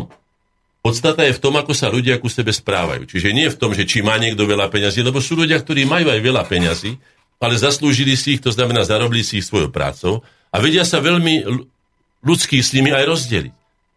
Vedia byť ľudskí, uplatňujú to, čo som povedal, čo je určením človeka, je ľudskosť, predovšetkým ľudskosť.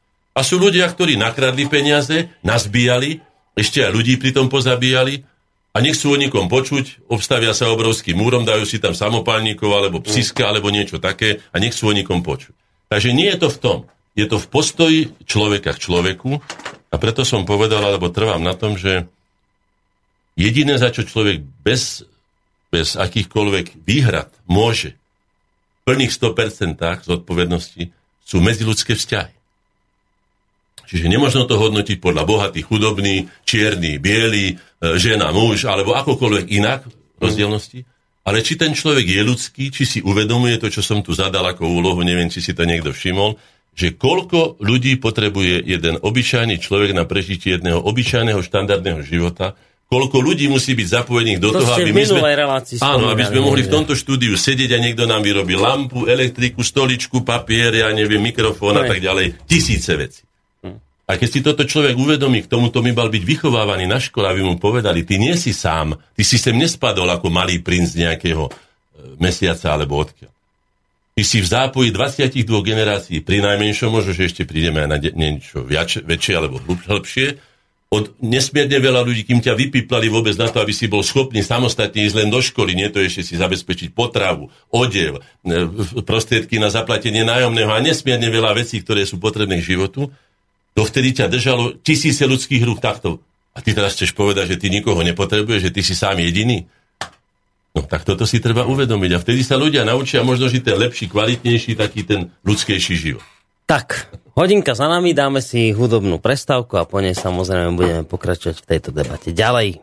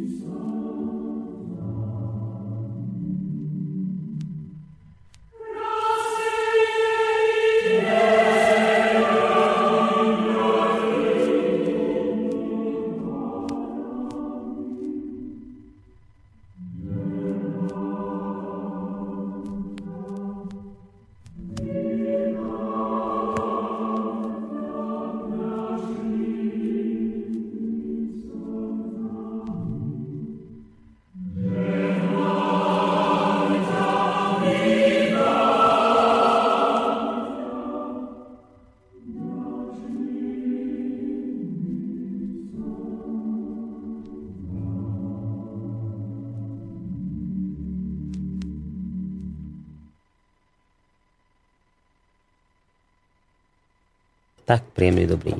Podvečer, vážení poslucháči, vítajte pri počúvaní relácie Slovenské korene, ktorú dnes opäť vysielame v rámci tretej časti spolu s mojim pravidelným hostom, pánom Williamom Hornáčkom, ktorý je akademický maliar.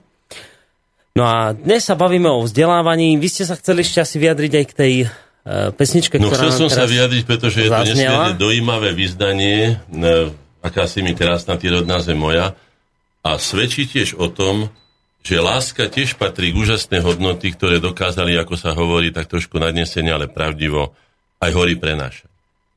Láska, často sa to dneska, ako by som povedal, redukuje, že je to len láska fyzická, alebo čo. Ale skutočne láska k vlasti dokázala, dokázala v ľuďoch vzbudiť také silné city, také nádherné inšpirácie, že vidíme nádherné sochy, nádherné obrazy, nádherné architektúry, ktoré sa týkali tej lásky k vlasti, ktorú vyjadrovali týmto spôsobom ľudia. To znamená, že to sa dosť tak ako podceňuje, že nie len tá láska, ako teraz sa hovorím, sa tak, tak veľmi preferuje tá, tá telesná láska, ale sú lásky skutočne čisté. Medzi ne patria napríklad láska k poézii, lebo láska ku kultúre, láska ku vede, láska ku vedomostiam, láska ku vzdelaniu. To všetko je, je jeden veľmi silný exponovaný cit a zároveň hodnota, ktorá človeka povyšuje a dáva mu oprávnenie, skutočné oprávnenie nazývať sa v niektorých prípadoch ozaj tou korunotvorcom. Mm. Niekedy možno o tom isto, že aj pochybovať. Sú všelijaké vojny, konflikty, veľmi neludské, také by ste povedali, že ani zvieratá by to neboli schopné, ale sú zase na druhej strane také nádherné výkony ľudského ducha, ktoré keď vidíte, či v tej antickej filozofii, alebo umení, v kultúre, že človek len musí, ako sa hovorí, dať klobúk dole a povedať, tak skutočne toto nikto nedokáže na svete. To dokážu mm. len ľudia. Ľudia, ktorí sú zamilovaní do niečoho, ktorí majú niečo radi, majú k nemu hlboký vzťah. Máte tu ďalší mail, keď píše Milan, že, že dnešná téma znie, že výchova detí ako príprava na život, ano. že je to teda najdôležitejšia činnosť dospelých. Pýta sa vás, podľa vás, sú dnes toho dospelí schopní? Ja si myslím, už, viete čo, vychádzam skutočne z toho, čo som povedal. Ak je v nás hĺbka 22 generácií ľudskej skúsenosti našich priamých predkov, babičiek, prababičiek, pradetkov, pra, pra, pra a neviem čo všetkého, 400 rokov. My sme nemohli zabudnúť predsa aj tie dobré vlastnosti, ktoré nás vo veľmi ťažkých dobách nám umožnili prežiť v takých ťažkých podmienkach bez tak povediať bez vlastnej hlavy, ktorou všade na svete sú, povedzme, mocenské štruktúry, inteligencia, akadémie vied, silové štruktúry, králi a neviem, a my sme to nemali. Preto som navrhoval, veď ja to potom budem hovoriť na záver relácie, nechcem teda predbiehať, ako, aké východiska by som navrhoval, aké som už aj navrhoval aj ministrom školstva. Nakoniec som bol podpredsedom výboru pre vzdelanie vedu, kultúra a šport, takže som sa s tým skutočne zaoberal aj profesionálne, ale aj ľudský.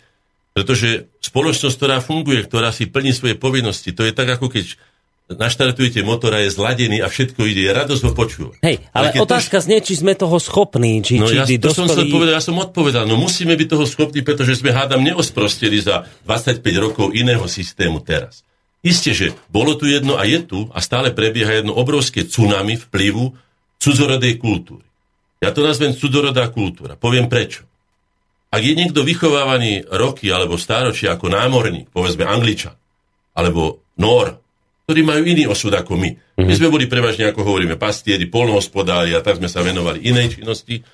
Oni, tak to musí zachovať na jeho, zanechať na jeho duši alebo na jeho národnej povahe či charaktere nejaké stopy. Je pravdou, že áno. Zoberte si ich hymnu, alebo tú hymnu tých Francúzov, alebo našu hymnu.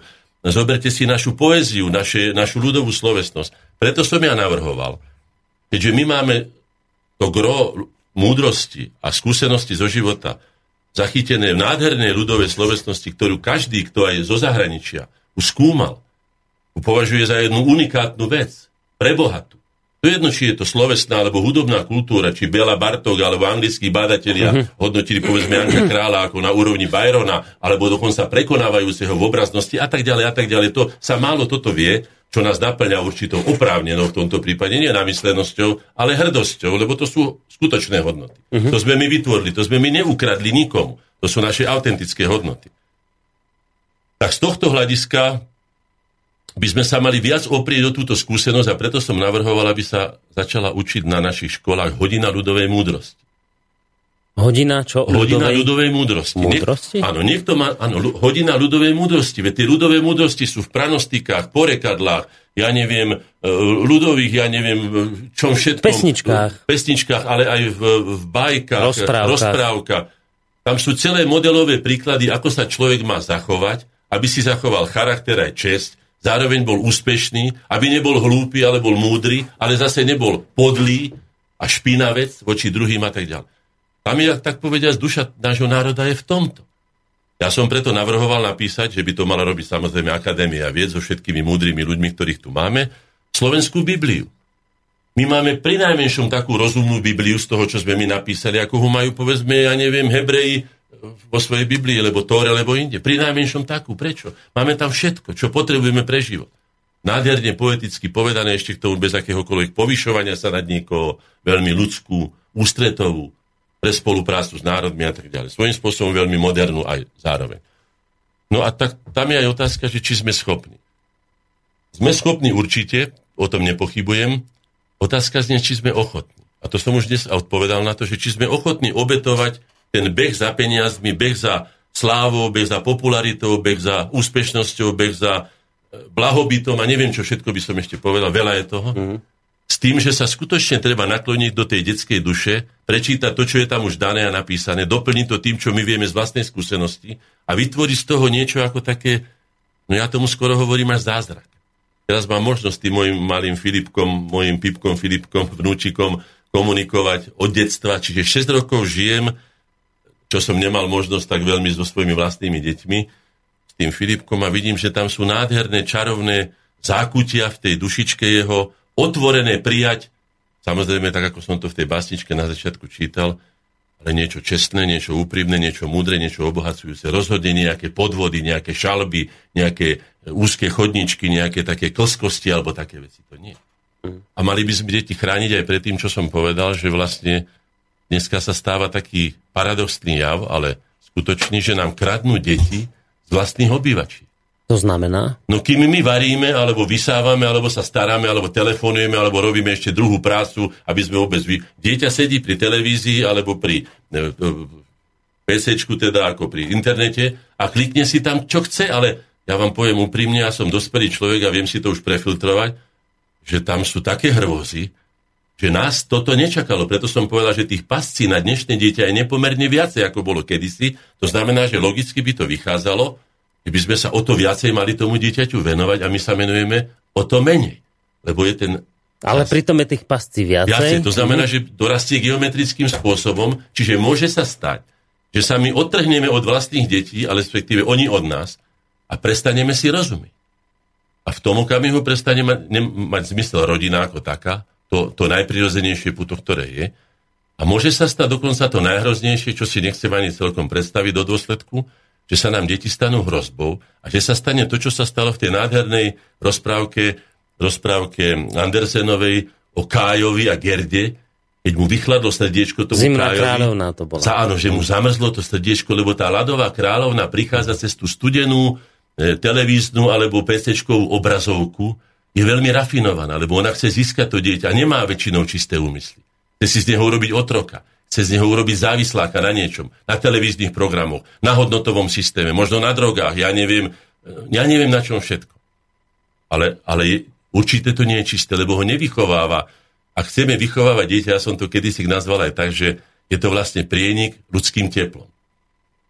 Vy, ak to dieťa nezohrejete, vy, ak to dieťa nepreniknete do ňoho takovou, sa tomu hovorí niekedy sympatia alebo náklonnosť, mm-hmm. že si ho získate, to je v hlase, to je v pohľade, to je v pohľadení, to je, to je v gestách, to je v príklade, to je nesmierne veľa, to je vlastne celý balet, by som to nazval. Uh-huh. Taká tichá reč, ale nesmierne zrozumiteľná, reč bez slov. A to dieťa pochopí, že môže príjmať, že je to úprimné, že je to dobre, že je to užitočné. A vtedy dochádza k takému tomu, ako som už povedal, zázraku, že to dieťa ako keby vám kvitlo v rukách. Ja keď si Filipka vyberem zo škôlky, aspoň hodinu ho musím v úvozovkách formátovať, pretože to, čo hovorí, aj v rámci všelijakých neslušných slov, ktorým ani veľmi nerozumie, ale to je tak nachytané. Už má 6 rokov, chodí hrať hokej do Slovanu, už aj tam sa kade čo povie, tam počul, hento počul. A ja teraz ho chcem dostať znovu do toho detského sveta a klásť na neho tehličku po tehličke, aby tak organicky rástol. Tam je otázka toho, budeme sa tomu venovať táto um, moja prvá knižka o sexe. Rád sa k tomu No to nie je vaša knižka. No nie moja, ale toto, čo tu píšu tí, tí autory, hej, hej, že je veľmi dôležité, ja som bol kedysi aj ako atlet, aby ste primerane dávkovali organizmu to, čo je schopný absorbovať mm. a na čom je schopný raz. Keby ste naraz chceli dvihnúť 200 kg, tak možno, že by ste to dvihli, ale si polámete aj ruky, aj potrháte zápestia, svaly a narobíte obrovskú škodu. Preto ani deťom nemožno dávať veci, ktorým oni nielenže nerozumejú, ale ani ich nepotrebujú. Hej. V tom stave oni ich nepotrebujú, ani nie sú schopné ich e, porozumieť, ani absorbovať a sú mi zbytočné. Je to zbytočná záťaž. Navyšame na nich, tak povedať by som, po informačný smog. Na čo imi? Práve, že rozložeňme tento smog, ukážeme im jednoduché, čisté veci. Ako žije kvetinka, ako žije motýlik, prečo tečie potvočík, prečo toto je potrebné, prečo toto je dobré a užitočné a prečo toto je škodlivé. A takto pomaličky, pomaličky a ono samo dozrie k tomu, že si samo už začne vyberať potom aj veci, ktoré potrebuje na svoj ďalší rast a začne sa pýtať. Tam je to nekonečné pýtanie. Prečo, prečo, prečo? Isté, že sú tam aj otázky, na ktoré, sa, na ktoré nedokážeme my dospeli odpovedať ani mm. s tromi vysokými školami. Jednoducho je to tak. A tam je to miesto pre toho Boha, o ktorom som hovoril, že no tak teda nevieme. Tak možno, že Boh to vie. My to nevieme. No, uh, výchova k hodnotám to je to, čo často spomína, že my by sme mali mať nejakú správnu hodnotovú orientáciu, k správnej hodnotovej orientácii viesť aj naše deti. No ale vy ste to spomenuli, že, že, že necháte dieťa sadnúť si k televízoru a zrazu hrozné hodnotové orientácie mu tam nasypú do hlavy a potom vy s ním máte doma, ja neviem koľko hodinu roboty, aby ano. ste mu to z tej hlavy dostali von. Čiže Čiže to mi tak vychádza, že ľudia ako vy máte nejakú predstavu, kam by ste tie deti chceli dopracovať, ale teraz viem, že média, režim, systém, to všetko okolo nás má inú predstavu o tom, kam deti dostať. A teraz to je to, to, čo ma zaujíma, že, že za akým účelom sa toto všetko deje? Prečo, prečo sme sa, do, alebo ako je možné, že sme sa dostali do doby, do stavu, že médiá škôlka, škola nám deti inak vychovávajú, ako by sme chceli my. A my z nich musíme akoby niečo to choré, čo považujeme za nesprávne, dlhodobo proste vy, vy, z tej hlavy im dávať von.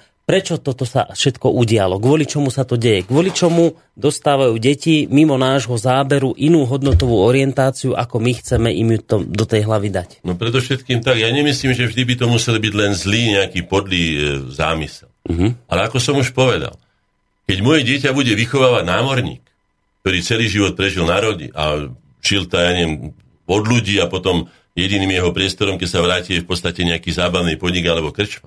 Tak z toho dieťaťa asi nevychovám akúsi kultivovanú bytosť, pripravenú na život v mojom prostredí, ako by som si to predstavoval. Čiže on to ani nemusí... Ja keby som sa bol narodil miesto, miesto povedzme v tej rodine, v ktorej som ja prežíval, tuto mám tých svojich rodičov stále pred sebou, a bol by som sa narodil nejakej lupičskej bande, ako Oliver Twista o tom píšu, hej, že by ma bol niekto, alebo by som bol bezprizorný, alebo aj Janičiar, niekto by ma bol ukradol a vychovával ako hrdloreza, no tak by som bol určite iný, ako som. Mal by som síce za sebou aj tých 22 svojich, uh-huh. čiže ten základ by som mal, ale už by som bol naučený akési úplne iné hodnoty, ako som bol zvyknutý. A teraz k tomu, čo vy hovoríte. Zásadná otázka znie my dospelí si musíme túto otázku zodpovedne zodpovedať. Na čo, komu, prečo vychovávame a formujeme osobnosť dieťa? Som na začiatku povedal.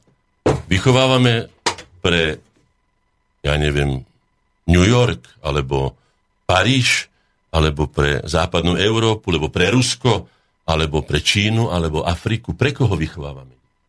No bázicky, celkom logicky ich vychovávame pre seba. Sú to naše deti. Nie? Chceme, aby s nami žili, po väčšine prípadov, aby nám, ako som už povedal, aj vrátili čas toho, čo sme do nich vložili. To je celkom ako legitímne, to není nejaké parazitovanie alebo čo. Tak sme aj my, alebo my sa snažíme spásať svojich rodičov. A vychovávame ho najmä preto, aby uspelo v živote v takom, aký poznáme my. Samozrejme toho nikdy nevyvaruje od toho, pretože kedysi som si napísal v denníkoch, že život nie je to, čo si myslíme, čo predpokladáme, o čom snívame. Život je to, čo ani netušíme. A to sa stane.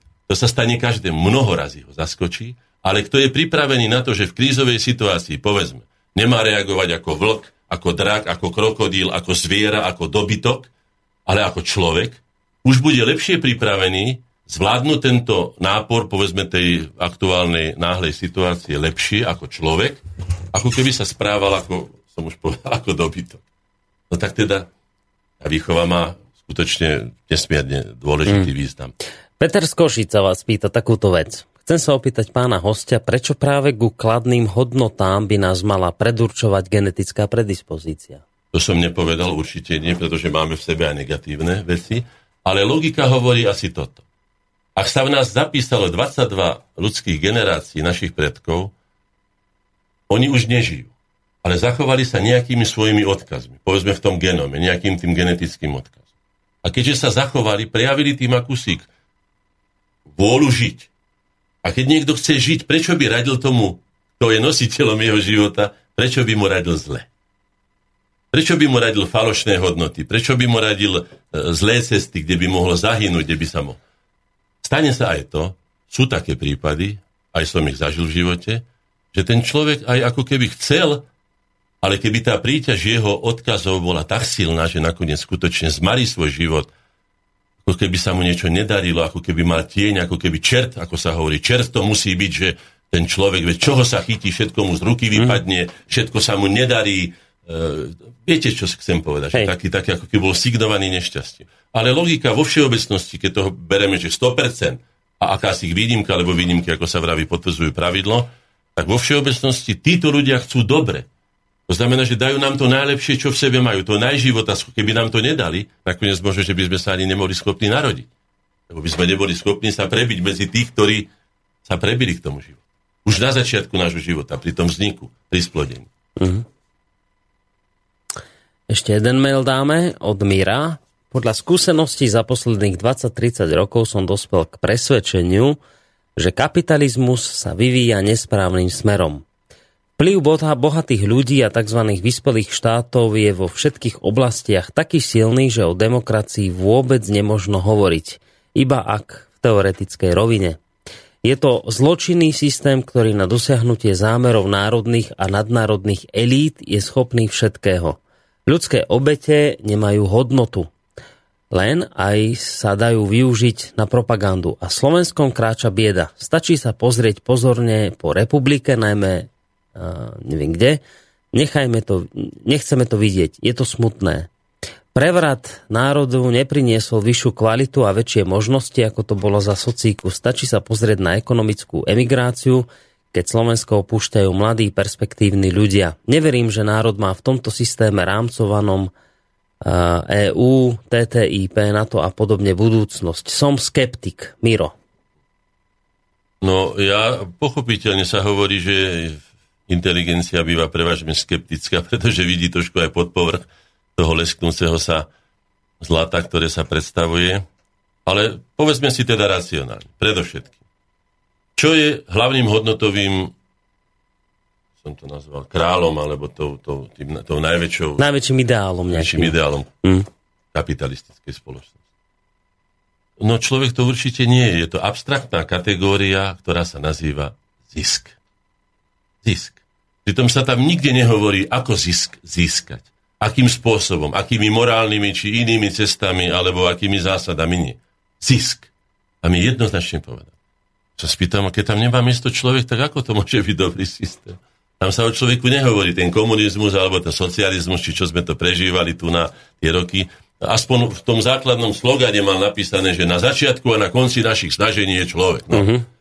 Niekedy sa to dodržiavalo viac, niekedy menej, ale, ale bolo to tam predsa len ako si definovať. Uh-huh. Ale tu na je zisk a dokonca vidíme, že takí surovci, takí, o ktorých ani dokonca mená nepoznáme, len vieme, že toho klan, hen taký klan, taký, taký, taký bankový dvor alebo bankový, ja neviem, konzorcium, lebo ja neviem, ako sa to všelijak volá, tí ovládajú ten, ovládajú taký parlament, onaký parlament, rozhodujú o tom Bilderberská skupina a stále sa nám toto ako, ani nevieme vždycky tých ľudí, niekedy uh-huh. sa vynoria, niekedy o nich vieme, niekedy nevieme. Nevieme, či sú to skutočné postavy, či sú to len takí si maskoti, ktorí zakrývajú iných ešte bohatších alebo ešte mocnejších, neviem.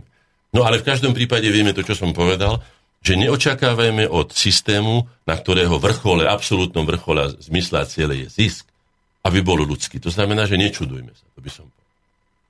Ten jeho skepticizmus je do tej miery na mieste, pokiaľ by si povedal, že už to inak nemôže byť, že už to len takto bude na veky vekova. No dobre. Ale A nech tak... jeho skepticizmus e, pre, pre, by som povedal, preruší alebo prehluší tým, že si povie, nám sa to nepáči a navrhneme iný systém a poďme ho presadzovať.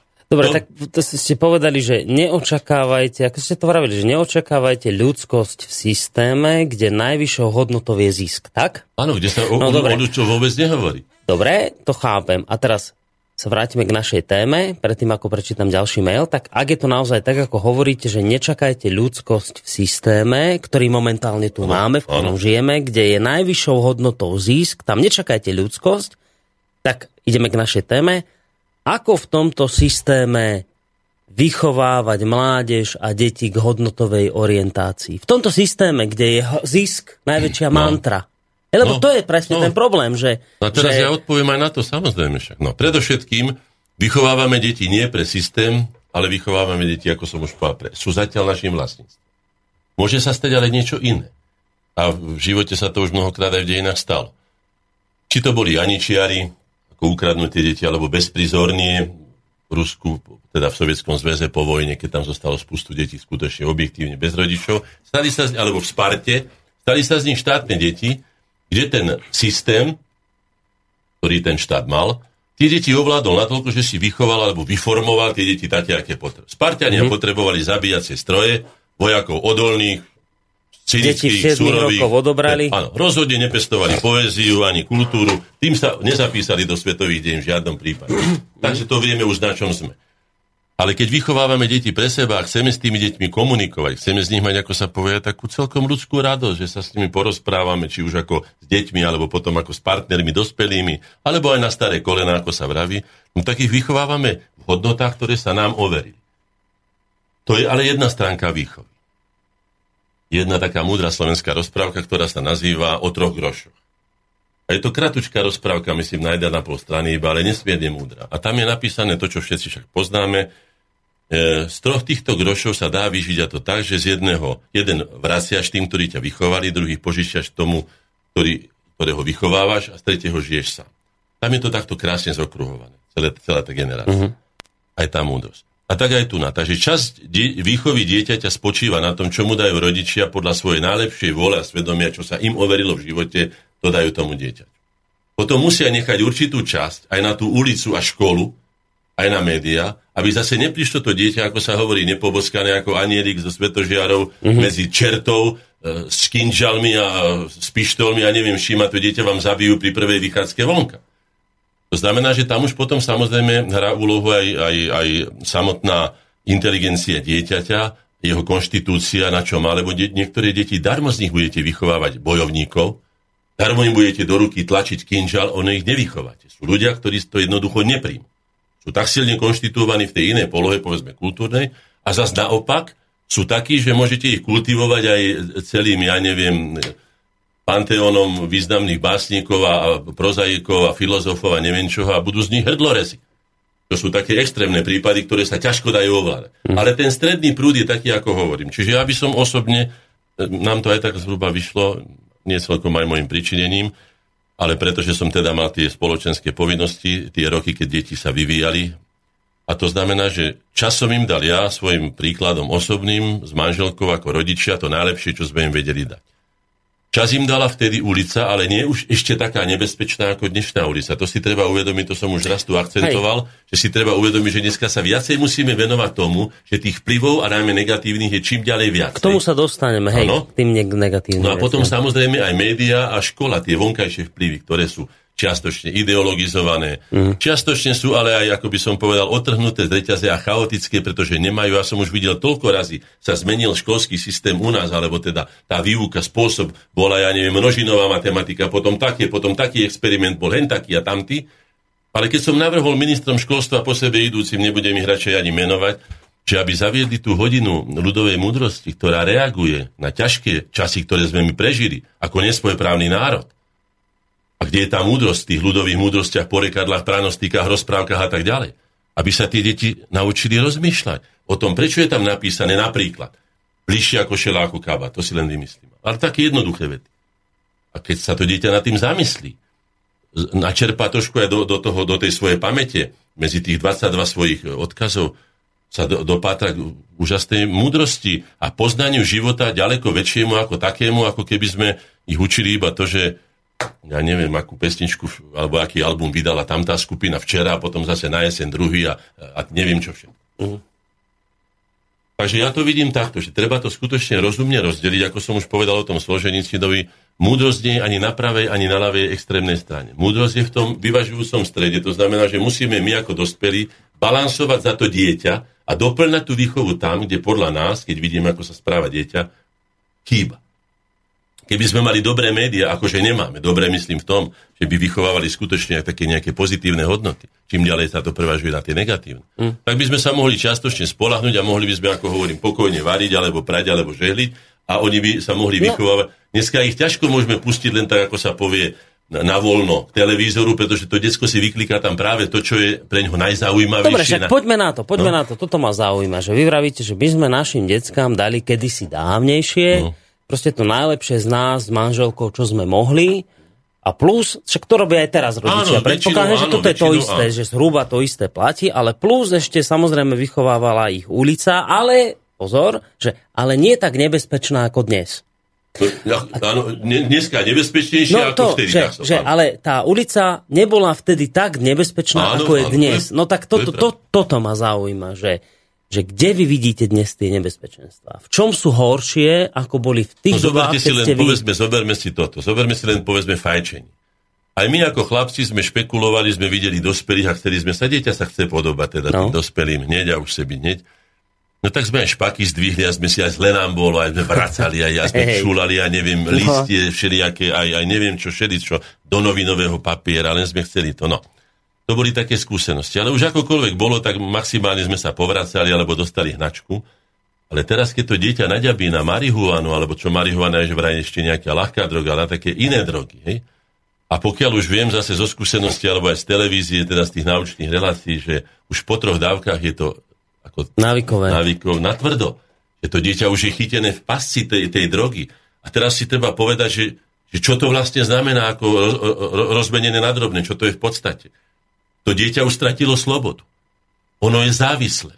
Ono je dokonca mnoho razy odkázané, pretože tá chemická naviazanosť je taká silná, že to dieťa, keď nedostane tú dávku, alebo ten človek nedostane tú dávku, má príšerné krče, teda tak to aspoň opisujú, čiže on vlastne sa pre tou bolesťou je ochotný aj zabiť druhého človeka, aby sa dostal k tým, ja neviem, koľko eur to stojí, mm. alebo za čo sa to predáva, alebo prostituovať, alebo robiť iné úbohosti, predávať svoju dôstojnosť, len aby sa zbavilo tej bolesti. Čiže to dieťa už je, už je úbožiatkom, alebo ten človek už je úbožiatkom zbaveným slobody a ľudskej dôstojnosti. Mm. Už je v drápoch tej drogy. Najväčšie nebezpečie je ale na tom, že bolo by treba vychytať tých ľudí, ktorí toto dávajú. To sú ľudia, ktorí rozdávajú smrť. Viete, že ja neviem, pre, prejde niekto človeka autom a dostane 5 rokov. Náhodne ho prejde, teda nepozornosťou, nechcel ho prejsť. Ale títo ľudia vedome rozdeľujú smrť. Oni vedia presne, čo to znamená na to. A ešte k tomu na tom perfektne zarábajú, lebo to ten človek, keď už je závislý, tak je ochotný potom už dať aj neviem čo, aj zlaté no. hodinky za to, alebo vykradne doma, ja neviem, rodičom, ja neviem čo, knižnicu, lebo, lebo nejaké vzácne veci predá to len preto, aby to mohol získať. Čiže v tom je to nebezpečie. Toto sú tie nebezpečenstva, ktoré sme my nemali. U nás sa rozprávalo o tom, že vieš a ty a hento a tamto a tam sme videli holú babu.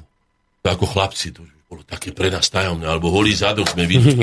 No dneska si klikne hoci ktoré dieťa, a neviem, ako sa tie kanály hľadajú, ale oni to vedia lepšie ako my a nájde tam pornografiu najhnustnejšieho zrna, ktoré preto dieťa je na nič potrebná, skrátka je hrozná a devastuje jeho prirodzený vzťah k druhému pohľaviu, vtedy, keď ešte ona na ňu nie je pripravená. Počkajte, ale však tu by s vami hlboko nesúhlasili niektorí ľudia. No, mohli by. A tvrdili by, že práve to tým deťom pomáha, že sa naučia o sexualite mm. strašne veľa v útlom veku, čo najskôr. Čo najskôr sa to naučia, o to lepšie, lebo prečo? Pozor, to má cnostný základ, uh-huh. lebo sa vyvarujú pohlavným nemociám, chorobám, uh-huh. ako čím skôr sa to dozvedia, o to lepšie, nie? Nahorná. No ja budem hovoriť podľa toho, čo hovorí vlastne život. Budem hovoriť podľa skúseností, ktoré sú. Predovšetkým poviem základnú tézu. Čím ľudia menej vedeli o tomto čomu sa hovorí pohlavný styk, alebo všetky veci okolo toho, tým prirodzenejšie a dlhšie žili aj tým sexuálnym životom, tým viacej detí sa rodilo, tým prirodzenejšie boli rodiny. To je objektívny fakt. Teraz nie, že je zaťažený tým, že ja si to myslím. To je objektívny fakt. Tieto deti sa dozvedali veci príslušné, alebo náležité, alebo potrebné k ich životu, vtedy, keď ich potrebovali. Vtedy začali po nich, ako sa hovorí, pásť. Mm. Dieťaťu, keď sa narodí, nemôžete dať hovedzí biftek. Keď by som to tak primitívne porovnal. Ak ho nechcete zabiť, tak mu musíte dať mliečko, alebo medík, alebo ja neviem, čo sa deťom už dneska som to aj zabudol, ale také jednoduchšie veci. Také, si... varené mrkvy. No, varené mrkvičky, krúpičku a také veci. Ja teraz to funguje. No ale surové meso mu nemôžete dať. hej, no ak ho nechcete zabiť, tak hej. určite nie. Hej. A tak ďalej. Ako som už povedal aj v tej atletiky, čo som robil, ja som nemohol začať s tým, ako povedzme dorastenie, že by som začal, ja neviem, dýhať 200 kg činky, keď sme posielali. Všetko mm. má svoj čas. A v, opäť múdrosť, ktorá je skutočne tým najvyšším, najvyššou metou ľudskej, ľudskej psychiky, je, je múdrosť, základ múdrosti je v tom, že je odhadnutá miera. To znamená, a čo, ako, kedy, s kým, toto všetko sú veci, ktoré sú už dávno definované našou skúsenosťou a my ich síce znovu objavíme ako mladí adepti, e, keď už dospievame, povedzme, pubertiaci alebo neskôr, prídeme na ne vtedy, keď je to potrebné. Mám tu knižku, ktorá je dôkazom toho, podľa môjho názoru, ako sa to nemá. Tá knižka sa volá ako sa moja... To čo, ako sa to nemá, hej? Ako sa to podľa môjho názoru nemá. nemá Dokonca by hej. som povedal nesmie. Nesmie. Nesmie, dokonca. pretože deformuje to, znovu opakujem. Keby ste sa spýtali sexuológov, pretože v našej spoločnosti sú aj takíto ľudia, ktorí sa za oko lekári a tak ďalej, že je spustu impotentných 18-ročných chlapcov, ktorí už nemôžu nájsť prirodzenom vzťahu k tomu druhému pohľavu žiadne vzrušenie, lebo už prešli všetky, už takmer by som povedal, zvrátenosťami, ani nie normálnosťami, tak sa spýtam, je to predsa obohatením života, aby som to dieťa obral už v 20 alebo v 18 prirodzený vzťah a prirodzené vzrušenie z niečoho, čo je prirodzené a on musí to potom nahrázať liekami alebo rovno drogami, musí sa doslova dopovať, má z toho koľko razy aj šoky, pretože od neho sa očakáva okolo mladého človeka nejaký výkon, aj ten sexuálny, ale on už on už je vyžitý. Ľudovo povedať. Je vyžitý. Už mu to nič nehovorí. Ale ešte bude žiť 60 rokov. Alebo 50. Sa spýtam, a pomohli sme mu k čomu teda? Že sa dva razy prejedol a tri razy povracal. Z toho všetkého sa tomu ináč hovorí odborne abúzus, akože nadužívanie. Zase je to tých 200 kg na tie detské plecie. Tak sa pýtam, ale na čo? Veď on si to môže užívať, o tom bol taký pekný vtip, ale myslím, že sa nehodí do, do, do, do televízii, ne, e, teda Ani do, do rádia. Do rádia aj, tak ho nebudem hovoriť, ale veľmi múdry, ktorý hovorí, že áno, že koľko razy, že 6 krát. A potom 5 krát a 4 krát, ten vždy hovorí raz, raz, raz, raz. Ale mm. raz stále. Hej? Okrem toho povedzte mi, aký zmysel má zesť, ja neviem, vymyslím si dve kačice. Ani sa to stať nedá, ale povedzme. Keď si prečítam jedálniček Ludvíka 14., ktorý zjedol, tuším, 20 kurčiat a neviem čo všetko, ja sa spýtam, aký to má zmysel. To je, to je ničenie, to je, a takisto aj z tomto, veď, povedzme aj ten, ten, ten vzťah, povedzme aj ten sexuálny, to je istá sviatočná chvíľa dvoch ľudí, ktorí sa majú, povedzme, radi, alebo mali by sa podľa mňa mať radi, ak to nie je rovno za peniaze, čo už je taký náhradný, by som povedal. A tam sú aj iné veci. Tam sa predsa porozpráva, podiskutuje, e, poflertuje, alebo pohľadka, alebo ja neviem čo. A potom príde aj k tomu, ale Hmm. A teraz každý deň, alebo trikrát, alebo desaťkrát, alebo... A čo s tým? Okrem toho treba sa aj učiť, treba robiť nejaké povinnosti, nie? Veď človek predsa nežije len na posteli, vo vodorovnej polohe alebo v inej, hej? Takže ja, no ale nič, vráťme sa k tej knižke. Táto knižka sa volá Moja prvá knižka o sexe. Sú tu malé deti, podľa tej kresby, ktorá je tu na, sú to deti asi tak, povedzme, dvojročné. No, nejaká Jose Mária, nebudem to ani, je tu napísané... To sú asi kat... kolektív štyroch autoriek. No a teraz neviem, či Jose R. Diaz Morfa je žena alebo muž. tu by som chcel povedať, že Mercedes Polo Botela, či je chlap alebo žena, tiež neviem, alebo Piral Miguelon López sa neviem. Mm-hmm. U nás je jasne povedané jedným slovom. Hornáček je chlap a Hornáčková je žena. Hej? To je jasne povedané. A u nich čo musíte dať, keď už máte Joe môže byť aj žena, môže byť aj chlap, alebo iné, iné slovo. To znamená, že Slovenčina je veľmi dokonalý jazyk. Prečo sme sa toho vzdali, neviem. Ďalšia vec je tu, ktorá ma zaujala, že, že je tu napísané, že moja prvá knižka o sexe a Radim Uzel, e, renomovaný, renomovaný to, tento, píše, že táto knižka ktorú ste práve otvorili, pomôže rodičom prekonať ostých nad ich intimnými otázkami svojich detí. Ale tu není písané, že to je prvá knižka o sexe. Tu je moja prvá knižka. To znamená, že je to knižka pre deti. To není knižka pre rodičov. Pán Radim Uzel si to asi dobre neprečítal. To nie je príručka pre rodičov. Tu je explicitne všetko ukázané, aj súlož muža a ženy, aj dávanie si prezervatívu na, na mužský pohlavný úd, e, zasúvanie penisu do pošvy, ja neviem, čo všetko tu je, to by ste povedali, a na čo je to tomu dieťaťu, ktoré, ako je tu prezentované, že, že, má že 4, 5, alebo 2 roky, alebo 4 roky, na čo, čo s tým má robiť? Postojačký sex, čo je, aké sú tieto... To je všetko tam v tej Masturbácia, je? hej. No ja sa spýtam, a teraz celkom sa zodpovedne spýtam. My sme toto všetko absolvovali, skoro by som povedal, takom skoro až mlčaní svojich rodičov. Uh-huh. Nič nám o tom nehovorí. Všetko sme sa dozvedeli, všetko vieme, v pravý čas sme si všetko overili, aj vyskúšali. Ľudská zvedavosť je taká, ale myslím, že aj iná. Ani levy to nikto neučí, alebo ja neviem, iné tvory, ani ďaleko jednoduchšie. Takže prišli sme k tomu, čo sme potrebovali normálnym spôsobom. A keď to dieťa sa potrebovalo spýtať, alebo bolo vyspelejšie, tak si určite našlo niekoho, ale nebolo k tomu treba vydávať knižku pre deti, ako hovorím, od dvoch do ja neviem koľkých rokov, alebo, lebo už tie obrázky si to detsko, aj keď nevie čítať, tie obrázky sú tu tak napísané alebo nakreslené, že sú zretelné a jasné. Uh-huh. Najmä to zasúvanie teda po uh-huh. Na čo je toto deťom? Ja to považujem... No však povedzte mi, že, že vy... No ja že, to považujem že... za vyslovene škodlivé. By som to no považ... teraz, že dobre, no škodlivé. A teraz, že niekto chce škodiť zámerne, zlé, to, to ja v to neverím, že Viete, niekto čo, ja, je ja taký, že nezvyknem, chce akože... rozbíjať hodnotovú orientáciu detí, chce to tu rozni, zničiť, zlikvidovať a baví ho to, že oni majú, tí ľudia, ktorí takéto knižky vydávajú, lebo sa dnes bavíme o výchove, že oni, majú, oni sú podľa mňa motivovaní niečím pozitívnym. Oni tvrdia, že to robia za niečím pozitívnym, za niekým pozitívnym. Viete, čo ja sa vás pýtam, ktorý zločinec vám povie, že chce robiť zločin? Kto sa prizná k tomu, že je úchylný, alebo že je, povedzme, zvrhlý? Každý si snaží legitimovať aj to svoju zvrhlosť, povedzme, že to je normálne a chce si ho dokonca legitimovať aj, aj legálne, teda zákonmi, čo sme, čoho sme svedkami cez tu gender a ja neviem, LGBTI a tak ďalej. I rôzne ideológie. Ale ja vám poviem, čo podľa môjho no. názoru, no, podľa no. môjho názoru je... Čo sa tým sleduje? Ľudstvo je, najmä podľa tých najbohatších oligarchov, premnožené. A treba mu nejakým spôsobom tieto veci, ako sa povie, znechutiť alebo odradiť ho od nich. Vyradiť ho, ako sa povie z toho.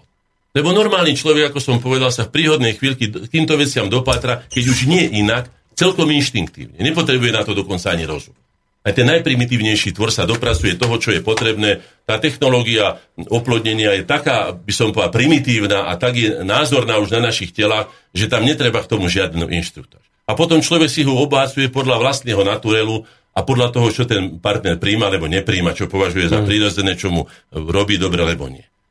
Deti aj z tých pornoseriálov alebo aj takýchto knižiek majú tisíc návodov, ako sa to má robiť, preto možno, že im nevyhovuje ani jeden, ale oni nehľadajú svoj. Oni sú len kópiami, ako som to už písal, nebyť čím si tieňom, niekoho cudzorodým tieňom. Veď sa vyvíjaj ako ty, ukáže, ty si schopný, že máš vlastnú fantáziu, tvorivo, že si schopný sám si nájsť svoju cestu k tomu, čo je potrebné pre život. No.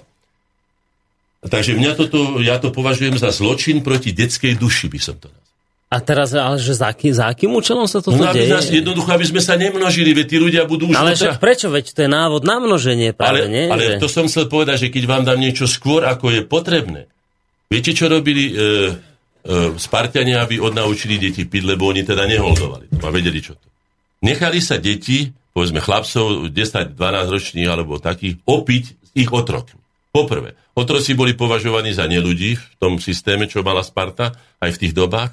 A poďalšie mali taký zlý zážitok, keď sa povracali a bolo im ťažko z toho alkoholu, lebo kto nevie piť, tak sa skrátka sa, sa, sa mu to uškodí, že ich od toho odradili. A ten zlý zážitok ich od toho. A tu na deti tiež sa presítia niečím, je to ten abúzus, ako som povedal, sa presítia. Keď niekto začne žiť sexuálnym životom, ja neviem, 10 alebo 11 rokov, a už propaguje aj to, že v televízii, že mamička v 16 Poprvé to dieťa oberú o čas detstva, kde ono dozrieva, lebo ono sa musí starať o ďalšie dieťa, pritom ešte je tu jedna veľmi dôležitá vec, ktorú tiež treba povedať, že snad žiaden tvor na svete nepotrebuje takú dlhodobú opateru v rokoch, ako potrebuje človek. Taká kačička, keď sa narodí, ona vyjde z vajíčka, skočí na vodu a už sa o ňu nikto nestará. Alebo mnoho iných živočíchov. Pakvoň, alebo iné živočíchy, toho je veľa. My sa staráme o to dieťa, aby som povedal, že niekedy ešte mi niekto prípada, že ešte má 20 rokov a nie je schopný, mentálne nie je schopný viesť aj niektorí aj dlhšie, viesť rodinu. To znamená, že nie, že urobiť dieťa, veď hovorím, to je veľmi primitívny akt, na to netreba nejaké vysoké školy ani nejaké príručky k tomu. Ale ako, ako sa postarať o dieťa, ako ho zabezpečiť, ako ho vychovať, vyformovať, ako udržať rodinu, ako udržať vzťah potom, čo ten človek, lebo je také také porekadlo, že post coitus omnes animal triste, akože uh-huh. po súloži všetci každý, zvieratá každý sú smutní. Áno, lebo po tej eufórii vždycky nastáva ako také, lebo nemôžete byť na vrchole šťastia, blaha, e, vynikajúceho pocitu stále. To sa nedá. O tomto život predsa nie je. To je jedna, ako som už povedal, mala by to byť jedna pekná sviatočná chvíľa, raz za čas podľa toho, kto to ako potrebuje, to sa treba dohodnúť medzi partnermi, lebo sú rôzne tak ako typy, ale nie, aby sa to, ako hovorím, sa tým zaťažovali deti vtedy, keď sa majú učiť iné veci. A teda vytvrdíte, Ešte poviem že... ešte to, čo potrebujem povedať. Všimnite si, či sa deti dneska hrajú na ulici. Kedy si sme sa hrali s loptami, s guličkami, so švihadlami, neviem, čo by som povedal. Hmm. Dneska sa pozrite. Tí deti už stratili aj detské hry. To detstvo, detstvo prichádza o detský svet, o detský život. Boli riekanky. Spýtajte sa deti, aké riekanky vám vedia povedať vedia nadávať do všetkých pohľavných, to som už povedal, že aj s tým Filipom mám niekedy problémy, čo sa nachytá v tých spoločnostiach a tak ďalej. Mm. Ale o tom to predsa nie je. My predsa vieme, a vie to, je to skúsenosť života, že to, čo je prirodzené a prirodzene rastie, asi by som to prirovnal k tomu. Pokiaľ nemáte postavené prízemie, nemôžete postaviť strechu. Pokiaľ nemáte prvé poschodie, nemôžete postaviť druhé poschodie. Pokiaľ nemáte piaté poschodie, nemôžete postaviť desiaté poschodie. Viete, čo som chcel? Hej. Je to prirodzené. Strom rastie takisto prirodzene, čiže je tu prirodzený princíp, ktorý vyžaduje prirodzený prístup k tomu, že sa všetko, ako som už povedal, tá múdrosť vie, čo, kedy, ako, čím, prečo, to všetko sú tam. A naraz túto oťapíte dieťa takouto inak exkluzívne urobenou knižkou drahou, ako nevychádzajú ani antickí filozofovia dneska, a máte tu veci, ktoré sú pre dieťa naprosto nepotrebné. Dokonca metúce a odvádzajúce jeho pozornosť v tej dobe, kde sa ono vyvíja, od vecí, ktoré by ono malo absorbovať v tom čase, v ktorom sa nachádza. Dobre, vy, vy tvrdíte, že to nie je náhoda, ale že to je zlý, je, zlý zámer. Že neviem, proste... či je to zlý zámer, ale podľa môjho názoru to len tam smeruje, že tým deťom to, ako sa povie, že sa im to preje. Aby som to povedal takým mm. F. He? No. Nemusí sa im to rovno znusiť, ale sa im to preje. Keď je všetko, vám poviem takto. Černoši tým, ktorí oni chodia stále nahy, teda ako zvykom, však samozrejme je tam teplo. Oni sa už nevzrušujú tým, ako my v Severania sme sa vzrušili aj tým, keď sme videli pekné e, ženské, alebo to povedzme telo. Nie, he? Oni potrebujú, preto oni tancujú, preto sa oni hecujú, preto používajú ešte aj všelijaké odvary, lebo oni sa už nevedia vzrušiť na to. Uh-huh. A kedysi bolo, však sa to často aj v literatúre, že kedysi, keď muž len lítko videl, keď žena nastupovala do koša, už sa v ňom zbudili túžby, už sa krv začala vrieť. A teraz Môže 70 takých všelijakých aliba pred ním pochodovať aj spredu, aj zozadu, už neviem, čo má, tak potom čo, čo si zoberiem, no, tak Viagru, lebo ja neviem, čo sa teraz nosí, alebo nejakú drogu. A ja sa spýtam, komu to naháňa peniaze do kapsy? Je to normálny vzťah? Je to normálne? Nie je to prirodzené. Aj Verich kedy si povedal, že ja chci taký snívať, ale nie s drogama. Prirodzene. Tak ako to mne chutí. Dobre, mňa, mňa zaujíma no. tejto situácii. Ja som bol vždy za prirodzený prirodzený prístup k životu. Pretože my už tak sme ten prirodzený prístup zdeformovali mnoho raz. Už sme taký polystyrén urobili ľudovo povedané zo života. Že už sa dneska nenapijete ani čistej vody. Už sa nenapijete prirodzeného mlieka. Už, už chlieb nie je tým chlebom, čo býval a čo by mal byť. Syr už nie je sírom, ja neviem čo všetko. Potom ani ľudské vzťahy nie. Tak čo ideme zo seba urobiť? Alebo chceme skutočne už sa rozlúčiť s týmto svetom, že sme skončili? A ďalšia vec ešte chcem povedať, že tieto spôsoby, ktoré sú tu, že sa deti príliš často alebo príliš skoro dostávali a príliš aj často k istým veciam. A to sa týka jedla alebo iných pôžitkov. Už sme tu mali. Tu boli úpadkové obdobia, povedzme, ja neviem, Egypta, Babylónu, Ríma. E, my vieme veľmi dobre, kam táto cesta vedie. Ľudská striednosť a ľudská prírodzenosť, tá sa nedá minúť, ako sa povie. Zemiako sa nikdy neprejeť. Alebo chleba sa hovorí. Hej? Ale keď sa budeme stále takýmito lahvodkami prepchávať a napchávať a hento, a anatomizovať si to všetko a dávať to, hovorím, dávať hračky, ako sú zbranie, lebo tam totiž je to nebezpečie, čo som povedal, že tam z toho vzniká aj ďalší človek. Nechcem povedať, že je to nebezpečie, ale je to veľká zodpovednosť. Hmm. A oni nevedia, čo s tým, to dieťa nevie vychovávať ďalšie. Ono nie je pripravené na to, aby unieslo úlohu rodiča, keď sa to stane. No tak potom ide na výškráp, alebo ide hentam, potom sú to, to sú podľa mňa veľmi citlivé veci. Ak by 14-ročné dieťa, ktoré otehotne, teda relatívne ešte dieťa, to není dospelý jedinec. Ona telesne to dievčatko je vyvinuté, ale nie je schopné viesť rodinu, nie je schopné vychovávať dieťa. Okrem toho má ešte iné povinnosti, veď nemá za sebou strednú školu, nemá za sebou maturitu, má pred sebou vysokú školu. Kto sa bude o to dieťa stať? Tam je nesmierne veľa konsekvencií. Na jednej strane prílišné draždenie v tejto oblasti, teda ten abúzus, na druhej strane zahrňanie vedomosťami v čase, keď tie vedomosti nepatria k tomu vekovému stupňu. Tej mentálnej Áno, výbave, ktorá aj tej výbave, ktorú má. Dobre, budeme v tejto téme pokračovať, lebo však považujem ju podobne ako vy za dôležitú. Verím, že aj poslucháči, však nejaké maily máme. Dostaneme sa k, nej, ním po pesničke. Teraz už hrať si nejdeme, teraz zapojíme do hry vás. Pán Hornáček chytá gitaru do rúk. tých ohnivých rečí no, no skúste niečo také, čo by k tomuto pasovalo. Čo? Čokoľvek.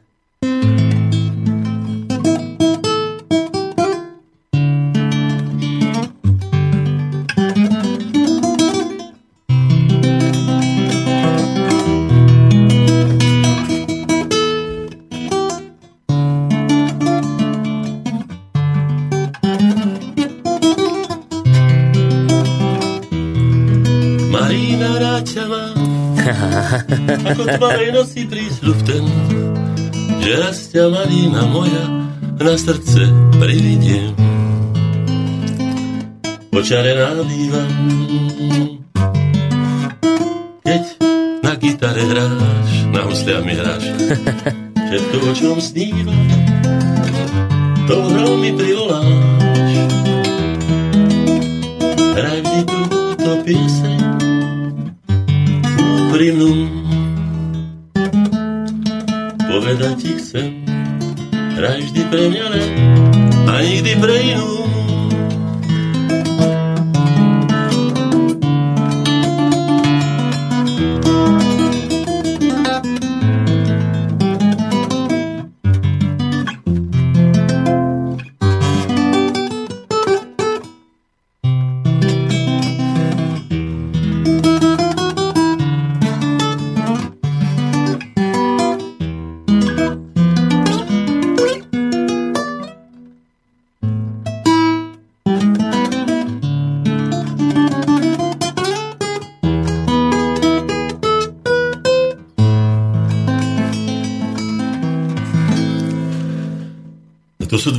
Slovenské To sú krásne veci. Počujete, no. normálne ma musím zatlieskať, pán Moráček, že toto som ešte v živote nepočul na gitare a nevedel som, že sa to dá v takomto prevedení vôbec zahrať, že to je zvláštne. To sú nádherné piesne. Slovenské tango je fenoménom svetovej hudobnej, modernej a tanečnej populárnej tvorbe všade na svete. U nás si to málo kto všíma, a málo, ako by som povedal, sa venujeme tým našim hodnotám, ako som povedal aj pri tých menách, alebo vôbec pri mnohých iných. Minule sme spomínali tých škótov, že oni sa nehambia chodiť v sukni a s holými nohami, bez nohaví, a v mm. podkolienkach a sú hrdí, nesú sa hrdo, hrajú na gajdy, za ktoré sa my hambíme. Tu je veľa vecí, ktoré máme. Musíme urobiť tzv. by som to nazval takú archeológiu svojich vlastných dejín a hodnot, aby sme si uvedomili, aké poklady tu máme že skutočne nemusíme byť na nikoho odkázaní ani od nikoho preberať veci, naopak mohli by sme ich aj ponúknuť niekde von a mohli by sme s nimi súťažiť. Lebo to je pieseň, alebo to, samozrejme to sú len dve náhodné piesne, ktoré ma teraz napadli. Je to také nepreberné bohatstvo, že aj v slovenskej ľudovej piesni, o ktorej povedal Bela Bartok, skladateľ svetového mena, po matke Slovák inak, ale teda inak Maďar, Maďarom sa hlásiaci, povedal, že nikde, kde som hľadal ľudovú piesen, som nenašiel také nevšedné melodické bohatstvo ako slovenskej sedliackej, teda ľudovej mm. piesni. Dnes... Keď to povie taký človek, tak mi povedzte, čo nám bráni? Aby sme tieto veci, ako sa povie, sa nimi doslova píšili. No píšili. jednoducho, jed, ja vám na to odpoviem no. jednoducho, no my sami. No, no, nikto, no my sami sme sami si najväčším problémom. povedal jeden môj no. priateľ, keď som tam prišiel s gitarou a som tam hral ešte ako mladý chlapec a tak On hovorí, vieš, u nás je to tak. Vy z, z dola, ja som prišiel z Bratislavy, tam ako hore, mm. vy sa dívate ako z dola hore a vám je vzácne to, čo my tu máme. Hej. A my sa zase z hora dívame dolu. No. To je všetko v poriadku, aj to Každý by som bral ako také nemá, no. mechanické vysvetlenie, to je pravda. Ale na druhej strane hodnoty zostanú hodnotami aj vtedy, keď my si tie hodnoty nevážime. Tak ako diamant zostane diamantom, či ho hodíte, e, ja neviem, do kanála, alebo ho dáte do zlata, osadíte, ten diamant sa nezmení. Viete, takže treba si uvedomiť, že všetky tie hodnoty, o ktorých som tu aj dneska len tak krajovo, okrajovo hovoril, existujú. To, že my si ich nevšímame, to je asi tak, ako že mraky nezacláňajú slnku, ale ľuďom. To slnko svieti ďalej.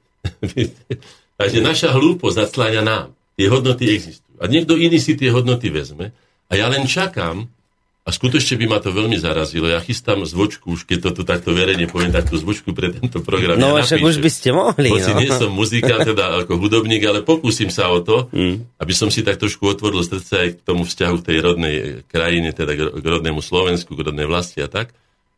A zároveň teda aj tými slovami, aby sme sa vyznali, veď kto iný sa má vyznať? Ja by som si netrúfal sa vyznať k láske ku Francúzsku, alebo k Anglicku, alebo k Nemecku, hoci viem, že sú nádherné piesne ich teda skladateľov alebo už básnikov, o nich že sa vyznávajú, že to je skladka prirodzené, veď ku komu inému by ste mali mať bližší vzťah ako k tomu svojmu rodnému prostrediu, v ktorom ste sa narodili a prežili. Tak to mm. sa pokúsim urobiť.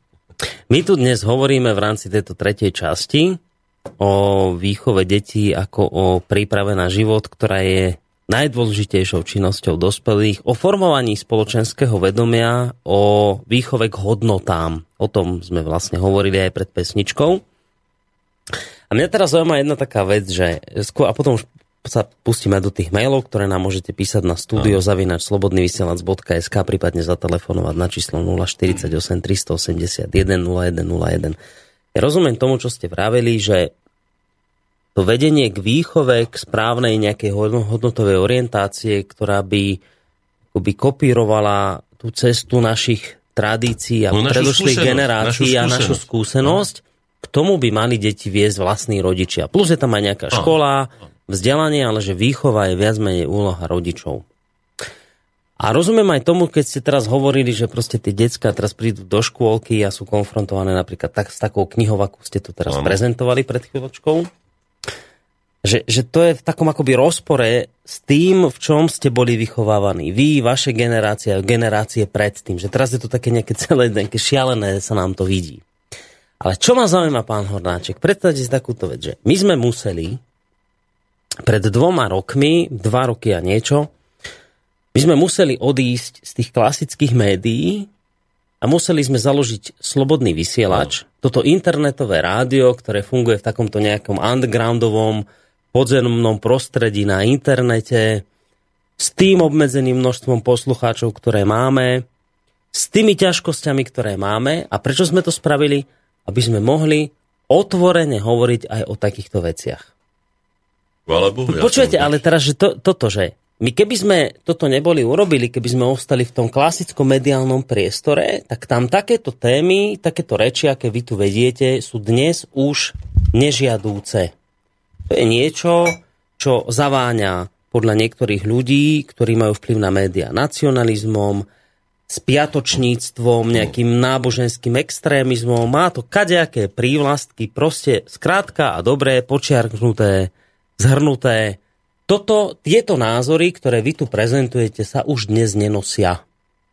Toto je, toto je v tom veľkom mediálnom svete, v tom veľkom politickom svete už niečo spiatočnícke, choré, hovorí sa tomu, že to je nejaký anachronizmus, v ktorom vy no, ešte ja žijete. Už... A ja viem, iba dopoviem, že no, a nebyť toho, že my sa teraz akoby stiahneme do tohto akoby podzemného priestoru my sme sa internetový. My sme boli že, vyčlenení, vyhnaní. A to sa vás, chcem, spý... a to sa vás chcem spýtať no, práve, že, že čo sa to stalo s touto spoločnosťou, že tieto témy, takúto debatu, akú to teraz vedieme my, musíme viesť v podstate v takomto priestore, lebo v tom priestore, kde by to mohlo zasiahnuť oveľa väčšie množstvo ľudí, no. či v slovenskej televízii, v slovenskom rozhlase, ktorí počúvajú masy ľudí, sa už táto téma nenosí. Čo sa s nami stalo?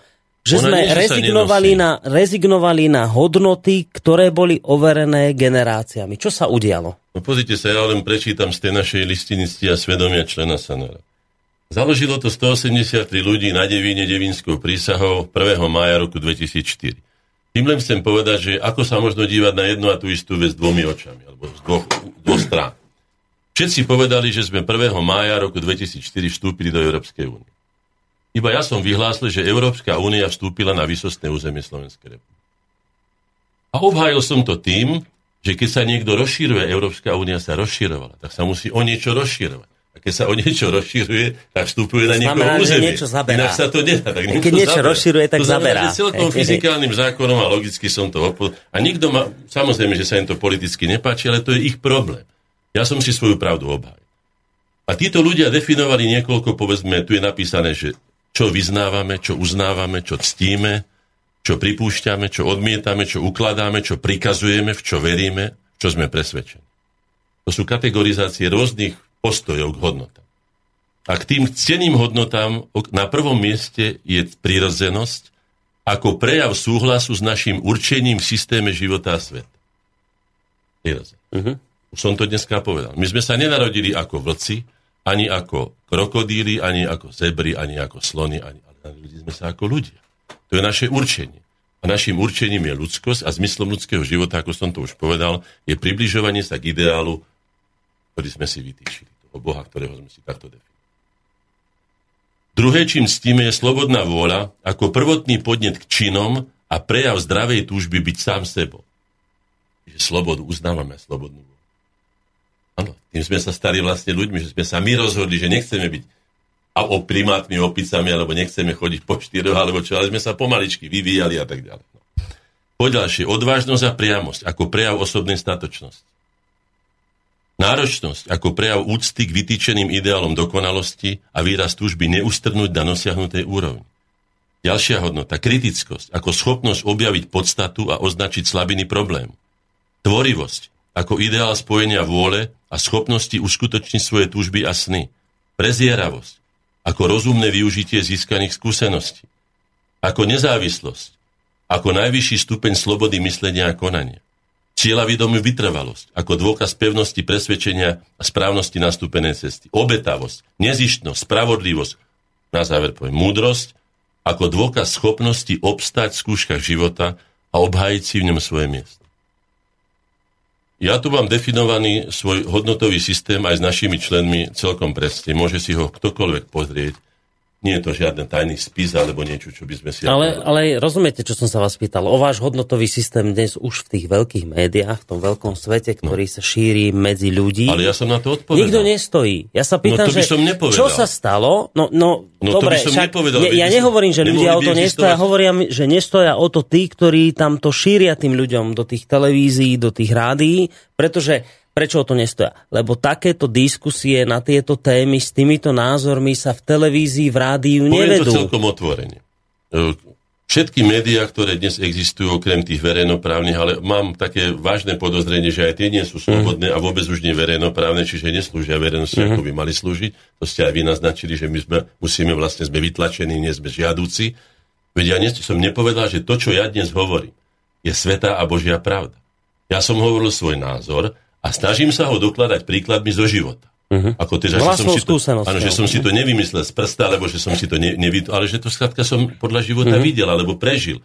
Ja sa správam skutočne zodpovedne, ja som tu neprišiel demagogicky niekoho oblbovať, alebo ohlúpovať, aby to, alebo hento, alebo uh-huh. proti niekomu, alebo za niekoho. Ja mám tu určité príklady, ktoré sa mi overili a tie by som rád odporučil iným ľuďom, pretože skutočne spoločnosť, ktorá funguje, ktorá je šťastná, ktorá si naplňa zmysel svojho života, je vždy lepšou spoločnosťou ako frustrovaná spoločnosť, nahnevaní ľudia, znechutení ľudia, demotivovaní ľudia alebo dokonca demoralizovaní, čo sme dneska svetkom na Slovensku, že to prežívame. Preto sme mi navrhli vláde Slovenskej republiky v roku 2007 program pozitívnej motivácie slovenskej spoločnosti, lebo vidíme, že je demotivovaná. Vidíme to celkom jasne, máme na to tisícky príkladov. Vidíme, že ľudia miesto toho, aby si splnili zmysel svojho života tu na doma, vo vlastnej vlasti, urobili si ten raj na zemi, svoj sen realizovali, tak utekajú, ja neviem, do Írska, alebo ja neviem, kde všade, kde to včera bolo dobré, ale dneska je to rovnaké ako u nás a možno, že to bude ešte horšie, ale v každom prípade je to, je to u cudzích, je to inde. No prečo ja by som mal zveľaďovať cudzú záhradku? Ja sa pýtam, aký motív by som mal mať. Áno, keď sme tu nič nemali a všetko patrilo, ja neviem, uhorským magnátom alebo komu, tak sme mohli odísť preč, lebo nám bolo jedno, či robíme na, na maďarského alebo na, ja neviem, amerického magnáta alebo koho. To v podstate bolo jedno. Ale dnes svoju vlast máme, máme ho v národnom liste, máme všetko, máme vlastný štát, máme orgány. Ja sa, len sa naučme zabojovať si s nimi o svoje miesto. Ja to poviem celkom otvorene a povedal som to mnoho razy, aj keď to bude mnohým ako nepríjemne znieť, myslím tým, ktorých tým trafím. Riaditeľa rozhlasu, televízie a tak ďalej. Mm. Jak to, že nás vyhodili, veď my sme zakladatelia tohto štátu, my sme sa levým podielom skutočne zúčastnili na emancipácii slovenského národa. Zakončili sme projekty Štúrovcov, memorandistov, Matičiarov, Hlinkovcov a tak ďalej. Uzatvorili sme proces, o ktorý bojoval slovenský národ stáročia. Ja sa spýtam, prečo nemáme miesto, že hovoríme niečo, ako vy hovoríte, že, tako, že sa to nenosí. Veď ale to, že sa to nenosí, ako som už povedal o tom diamante, to neznamená, že to nie je tak. Ak sa dneska nenosí verný manželský vzťah, ktorý je skutočne veľmi, ja môžem to povedať zo svojej vlastnej skúsenosti, je aj veľmi komfortný, je veľmi dobrý, je veľmi príjemný a je aj veľmi užitočný. Ja keby som bol mal 10, alebo 12, alebo 15 žien, alebo partneriek a z toho 8 alebo 9 detí, o ktorých už ani neviem. No ekonomi- ktoré... ekonomicky vykrvácate. My, nie, nie, minimálneho kriminálneho. Nie len kvôli tomu, že by som ja prepačte, v týchto kategóriách tak Ja viem, ale že keby už nič iné, ale tak viem aj určite, toto. že by tam zostalo pri najmenšom, keď už nie uh, 10 alebo 12 poznačených dospelých partnerov, ktorí prípadne môžu byť aj cynickí, ale v každom prípade by zostalo tých 8 označených detí, ktoré nemajú kompletnú rodinu a nemajú to, čo potrebujú. Základným právom dieťaťa, na ktoré sa zabúda, lebo dneska sa hovorí o genderoch, o lesbách, o ja neviem kom všetkom, že aké majú oni práva na to a na hento, ale nehovorí sa jedna základná vec, alebo dve. Poprvé, nie gendery a nie e, lesby a nie, e, ja neviem kto všetko, sú základom spoločnosti, ale základom budúcnosti každej spoločnosti sú mláďata, teda deti u nás. Bez detí sa nedá. Je to vylúčené. To nemôžeme obísť. Môžeme my nafilozofovať, navymýšľať si čokoľvek, všetko možné. Jalový vzťah dvoch rovnopohľavných jedincov, ktorý nikam nevedie, je slepou uličkou pre každú spoločnosť. Preto som povedal, že sa obávam, že aj toto vedie tam, lebo to, to, je, to je zánik. No, to znamená, že dieťa je budúcnosťou každého no, spoločenstva. A druhé, pri týchto právach, týchto, ja neviem, ako by som ich nazval, LGBTI, či mm-hmm. sa nazývajú, je tu nad všetkým, je tu právo dieťaťa a poviem aj prečo.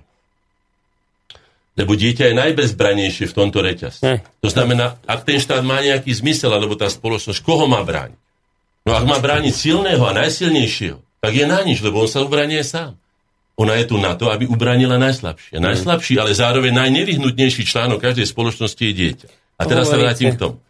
Základným správne. právom dieťaťa, teda ako toho najbezbranejšieho a teda hodného najvyššej ochrany, na normálny, harmonický a všestranný rozvoj svojej osobnosti.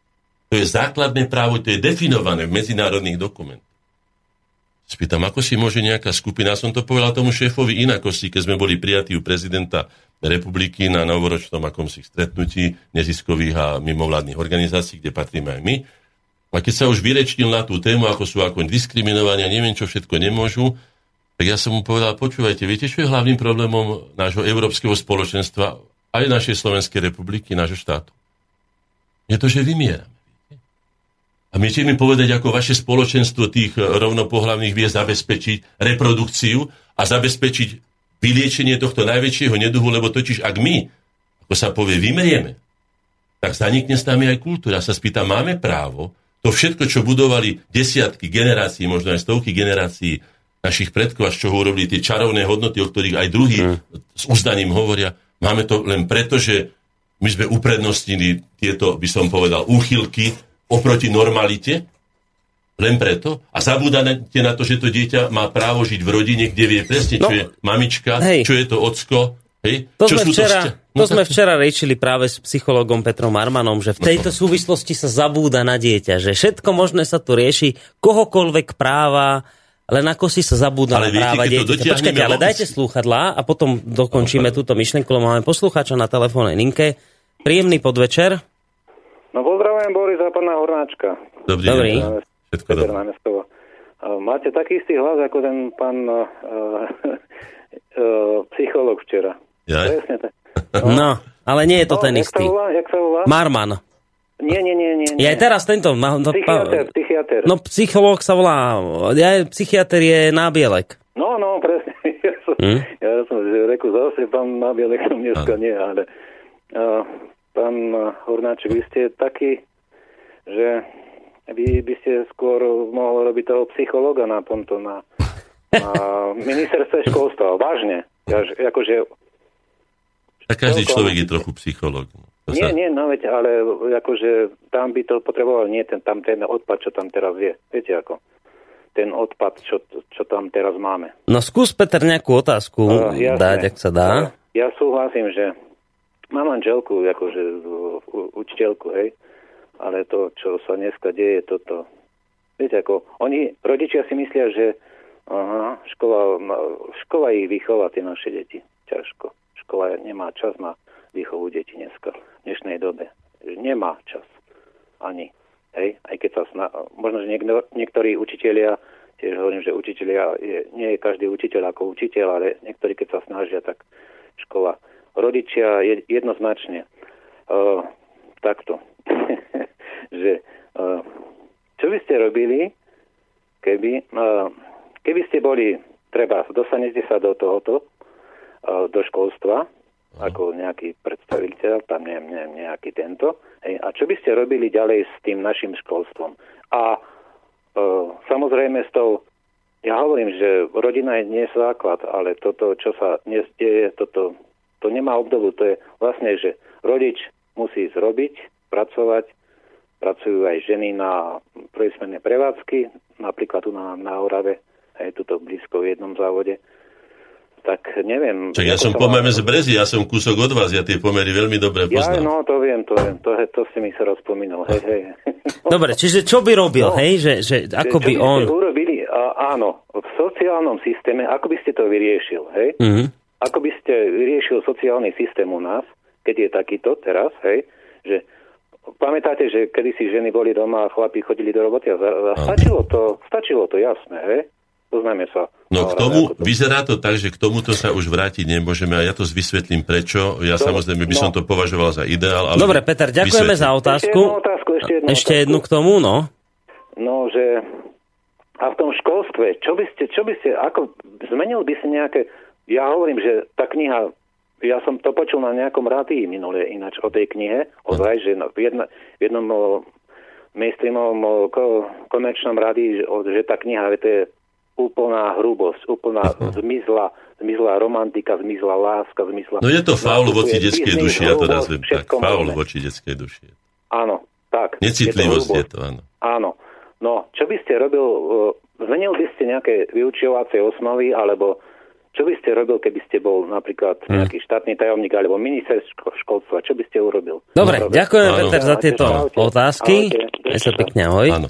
Ja odpoviem príkladmi, ako mám si dať dolu už tie sluchatka? Môžete. Lebo sa mi horšie. Mhm, môžete. Ja by som urobil to, čo je vo svete overené. Predovšetkým.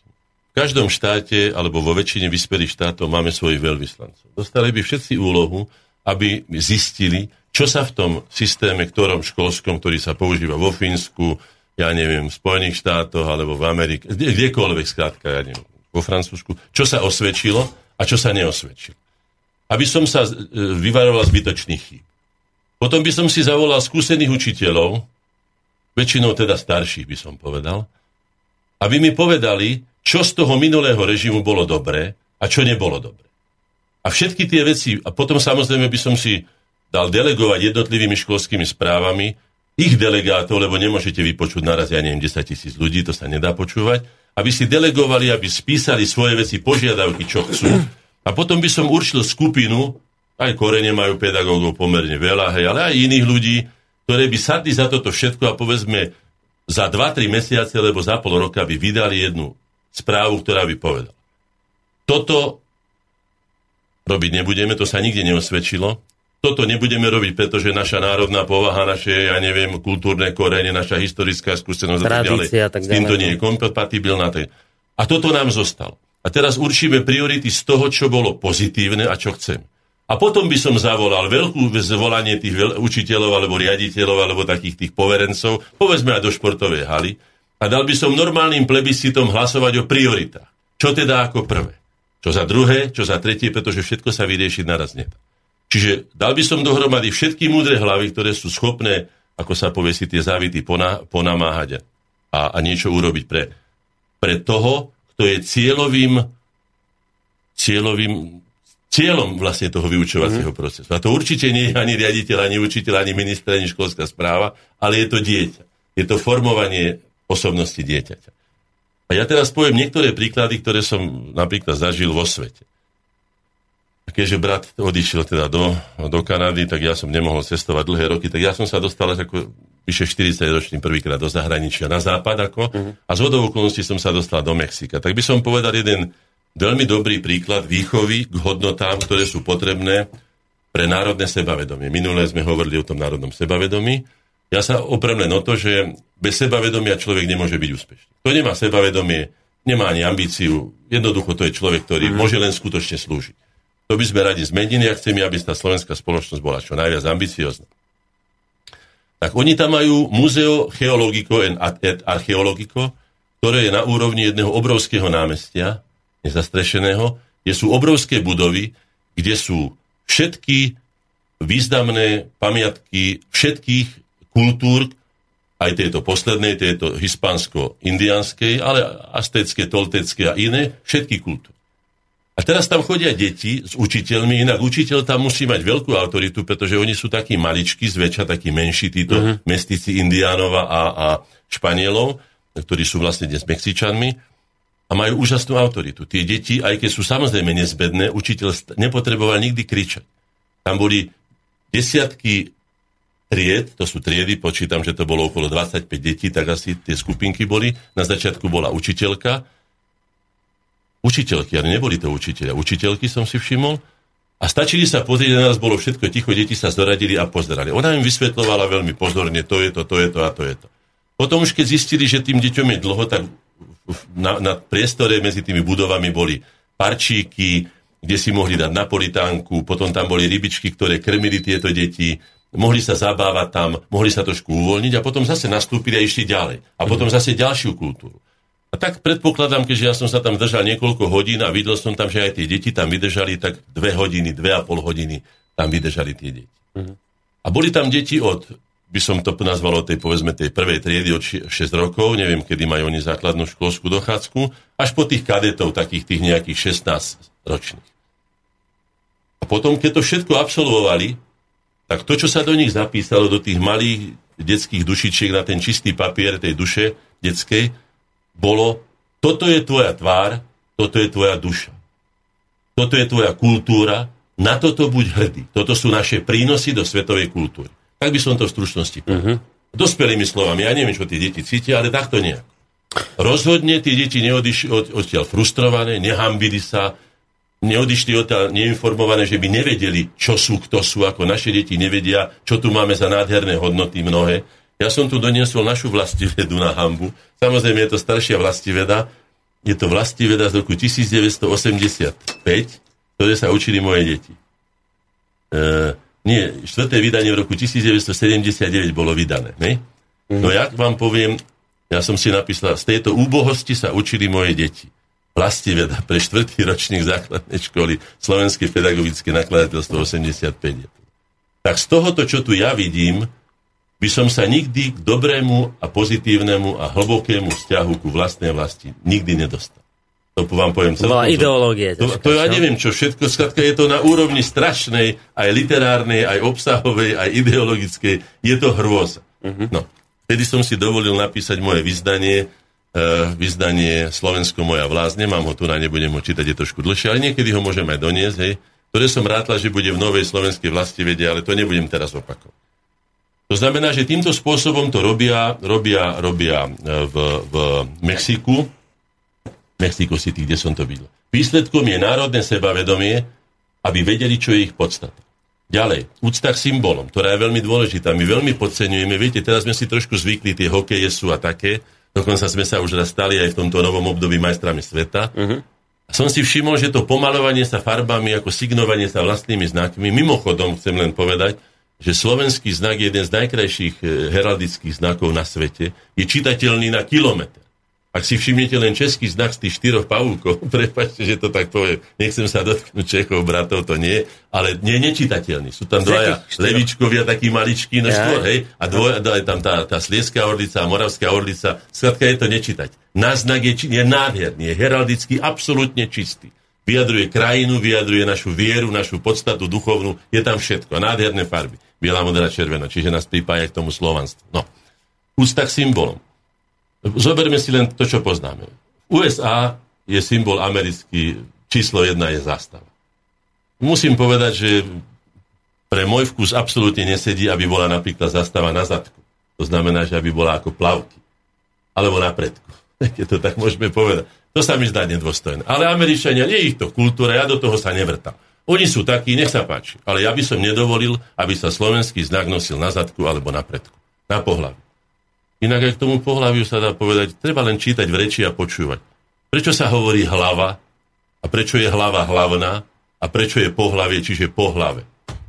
My máme veľa múdrosti zakryté v našom vlastnom jazyku. Sex nám nič nehovorí. Čo je to sex? Sex je šesť, alebo sex to, mm. nám to nič nehovorí. Ale keď si to povieme po slovensky pohlavie, tak veľmi dobre vieme, že najprv by sme mali počúvať hlavu a až po hlave je po hlavie. Viete? A my to preferujeme čím ďalej viacej opačne, že tie deti majú hlave prázdno, ale už, už vedia všetko o sexe. No, ale to som odbočil. Ďalej, poďme do toho Mexika. Úcta k štátnej zastave je tam taká silná, dokonca aj vytvorená legenda, ktorá vraj, ako hovoria, je skutočná, že keď dobíjali Spojené štáty americké Mexiko, prišli až do Mexico City, samozrejme vyhrali tú vojnu, mali vyspelejšiu technológiu, gulomety a tak, a poslední chlapci, čo sa zachovali z kadeckej škole, vyšli až na to 5. poschodie kadeckej školy, zabalili sa, už vystrelili všetky náboje, bránili svoju vlast, ako sa povie, do posledného mm. náboja, zabalili sa do tej zastavy a vyskočili uh, na to nábr- na, na, námestie pod uh, tým, tým, a zabili sa. Hej? Odvtedy, ale musíte zavrieť, lebo tu je, je to veľmi chladné. Mm-hmm. Odvtedy uh, má tá zastava neuveriteľnú úctu. Poviem až akú. Na hlavnom námestí pred najväčším chrámom na svete, ktorým je katedrála Mexico City, ak to neviete, nie je to svetopeterský chrám, nie je to ja neviem, iný chrám, je to tam, postavené na, na, na zbytkoch chrámov bývalých teda Aztékov. E, každý deň sa vstyčuje vlajka. A teraz obíde asi 30 chlapov, vojakov, na rukách nesie prevesenú zástavu veľkú asi 15 x 10 metrov, obrovskú, obíde celé to námestie, ľudia prestanú papať zmrzlinu, prestanú sa rozprávať, prestanú chodiť taxíky, všetko zastane, všetci sa otočia smerom, ako ide zastava. A teraz tá zástava ušitá z čistého lahučkého hodvábu, a keďže to je na náhornej plošine Mexico City, Ciudad Mexico, tak oni ho pomaličky dvíhajú, ak sa rozprestiera, tak nádherne ho ten vietor akože roztvára, roztvára, roztvára ako keby mm-hmm. sa otváral kvet. Skrátka je to veľmi silný, veľmi silný citový zážitok. A dokazuje to veľkú úctu. A teraz pre ich parlament, oni majú len dvojročné obdobie v parlamente a za, kaž... 4 roky ako my, ale áno, a za každé dajú vyšiť noví poslanci za svoje vlastné peniaze, to znamená za svoje prvé výplaty, nové dve zástavy, ktoré sa tam takto zbiehajú, dve sú, a uprostred nich hovorí rečník, tak majú urobený ten ich rečnícky pult a potom období tie zástavy sa zvesia a dajú sa nejakej škole, alebo nejakému ústavu, alebo nejakej inštitúcii, alebo niekomu a znovu sa dajú vyššiť dve. Čiže mm-hmm. toto je, by som povedal, taký príkladný, až možno, že trošku prehnaný, ale je, je to ich povahe, je to vlastné. Oni sú veľmi takí oduševnení, temperament. Hej, Takže hej, toto je, je to ďalší príklad. Hej. Poďme no. Švajčiarsku. Tí sú nám takí najbližší z týchto, je to európsky štát. Všade sú štátne, kantonálne a mestské zastavy. Už tá výzdoba je pekná, že sú také tak. Ja som vám tu doniesol, mám to tu na zástavu, ktorá veje na Bazovovej ulici v Bratislave. Dúfam, že to počúvajú páni učitelia. Je to škola, počkajte, čo to tam oni majú napísané, dokonca niečo z UNESCO majú, ešte ja si to prečítam. Áno. M, po, pri, pri, pridružená škola UNESCO. Hej? A nad ňou je tento roztrhaný zdrab, ktorý oni nazývajú slovenskou zástavou, z ktorého vysia tieto zdraby. Potím si ho každé dva týždne a len čakám, že keď ich napadne, konečne si uvedomí, že je to štátny symbol a že určite majú toľko platu a keď už ale nemajú... tak takéto zdrapy vysia všade po Slovensku. No ale to je hamba. To je, to je naša hamba. No tak keď sem prídu, povedzme, Maďari by to nedopustili. Treba. To, že oni si hneď A už neviem, kto iný. vlajku odmotajú, na, namotanú na tej tyči, že... No veď, ale určite si kúpia novú, veď, veď ale však hádam sa tam pozrú. No nebudem to komentovať, to hovorí samo za seba. No to už nebudem sa nad tým. To znamená, že sme si zobrali tie štátne symboly. Hej? Uh, výhody cieľavedomej výchovy oproti zanedbávaniu výchovy. By som povedal. To asi tak na tej úrovni, keď sa ma pýta aj ten pán, no tak samozrejme, čo je cieľom, ako chce, aké, aké deti chceme vychovať. To sa musí spýtať každý učiteľ, každý riaditeľ, každá školská správa, ministerstvo, aké deti chceme vychovať. Chceme vychovať bitkárov, zbojníkov, zlodejov, ja neviem, čo všetko sa dá vychovať. Remeselníkov, e, ľudí, ľudí vysoko vzdelaných, ľudí vznešených, ľudí vychovaných, ľudí kultúrnych, ľudí kult... Neviem, to, to si musia definovať oni. Ja viem presne, čo chcem vychovať. Samozrejme, že chceme vychovať kultivované deti, ktoré obstoja všade na svete, ktoré, na ktoré budeme hrdí, ktoré budú našou pichou a tak ďalej.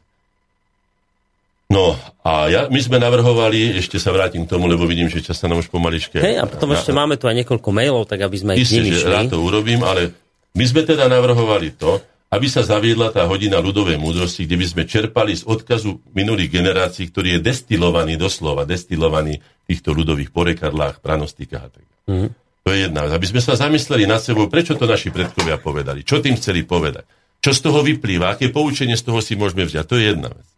Druhá vec, pre širokú obec kultúrnu som navrhoval dávnejšie, ja som sa trošku pustil do toho, ale skutočne takú kapacitu nemáme ani my, vytvoriť tú slovenskú národnú Bibliu, slovenskú Bibliu, kde by boli všetky veci, významné veci, začínajú s povedzme, aby som sa ne, ne, e, ako nevyhýbal ani tomu, že sme aj potomkovia Keltov, Rímanov a iných národov, ktoré sa na tomto území určitú obdobie zdržovali, s ktorými sme v určitom období spolu žili, by sme to nazvali.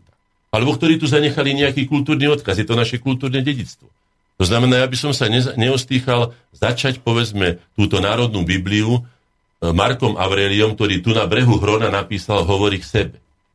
Lebo je to aj naše literárna pozostalosť, lebo bola naše prostredie, našej vlasti bolo inšpiračným zdrojom, že to nenapísal, povedzme, vo Vindobone, kde mal hlavný tábor Markus Aurelius, alebo nenapísal to, ja neviem, uh, ja neviem, kde by som povedal, Hej. na brehu Dunaja, hej, ale napísal to Just na brehu Hrona, sám to tam píše. Hej. To znamená, aj to patrí do nášho kultúrneho. A skončil by som, povedzme, ja neviem, nenapadne ma nič, povedzme, Rufusom.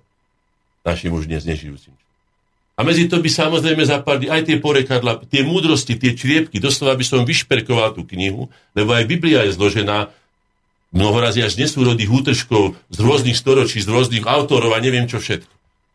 Inteligentne nad tým by sa mala zamyslieť Slovenská akadémia. Vie, čiže dať tomuto národu Bibliu a povedať mu to, čo zrejme zažívajú tí malí Mexičania, keď si prezrú tie ich pamiatky, tomuto národu darovať a povedať, toto je tvoja tvár, toto je tvoja duša, na toto môžeš byť oprávnene hrdý, pretože toto je tvoj vklad do kultúrnej pokladnice ľudstva. Stručne som to povedal. To samozrejme mnoho. Mm. No. To je ďalšia vec, ktorú by som si ja dovolil ako odporučiť. No, potom samozrejme ja ako poslanec som si predstavzal, veľmi ťažko som o to bojoval, ani sa mi to veľmi nepodarilo, poviem to celkom úprimne, pre, pretože vtedy hrmela privatizácia, o celkom iných veciach sa bavili moji kolegovia, ako by sa mali baviť, ale nejdem tu teraz o nich hovoriť, že vrátiť, čo je to učiteľ? Učiteľ to určite nie je povolanie. Je to poslanie, je to spoločenské poslanie. Učiteľ to je, to je, to je jednotka, by som to ja nazval. Učiteľ je ako, ako rodič, je to spolurodič. On to dieťa dostane e, od rodiča, ako ho on už vyformoval, ako predformoval, on ho dostane, on ho doformováva, potom ďalší učiteľ, potom pedagóg a tak ďalej. To znamená, že, že vrátiť mu e, jeho spoločenský status, jeho, jeho úctu, ktorú by mal mať, ale oprávnenú úctu, potom vrátiť mu aj ocenenie. A nielen morálne, ale aj fyzické, teda povedzme to, to, to peňažné, pretože ja si neviem predstaviť, ako si môže udržať učiteľka, ktorá v jednej sukni chodí celý rok do školy, mm. uproti takej osmačke, ktorá si každý druhý deň alebo každý deň dá novú súpravu za, ja neviem, tisíc eur, lebo rodičia na to majú. Ten učiteľ nemôže byť ako šuchtáčik tam ako taký, on si ťažko udrží v tejto mm. materiálnej dobe. Hej. My mu musíme pomôcť. Štát je na to, aby mu pomohol. A ja som presvedčený, že tých, rodič, tých, tých učiteľov potom nebudeme musieť pozývať na ideologické školenie, aby mali radi svoju vlast, aby preferovali štát a ja neviem čo, aby čo. Oni automaticky budú. to som si všimol vo Švajčiarsku, že tam je taký dobrý systém, tak dobre, múdro urobený, že oni si uvedomili, Švajčiarsko bolo dlhé roky chudobné, dlhé storočia, že ak dáš, že zo špajze, alebo teda z komory si neodreže slaninu, ak mu tam nezavesí. Je pravda, nie? Hm? Nemôžeme byť takí naivní, že sa hráme na lietajúce holuby, že budeme chcieť rezať slaninu tam, kde sme ho nikdy nedali. Čiže uvedomili si a vytvorili jeden presne organizmus zo štátu, to čo je ideál, že koľko do neho dáš, toľko ti on vráti. A je to spravodlivé. Ja si myslím, že táto recipročnosť, táto vzájomnosť je ako na mieste.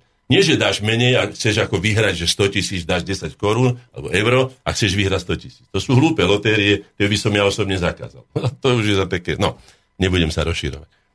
Ale toto by som určite urobil, aby si tí ľudia videli, že majú štát, ktorý im pomôže a oni pomôžu štátu, pretože to je pre nich výhodné. Uh-huh. Aj to, čo som povedal, výchova dieťaťa je výhodná nielen preto, že to dieťa máme radi a že to dieťa si to zaslúži, ale pretože my skutočne to dieťa niekedy ako tú pomoc a zábezpeku budeme potrebovať.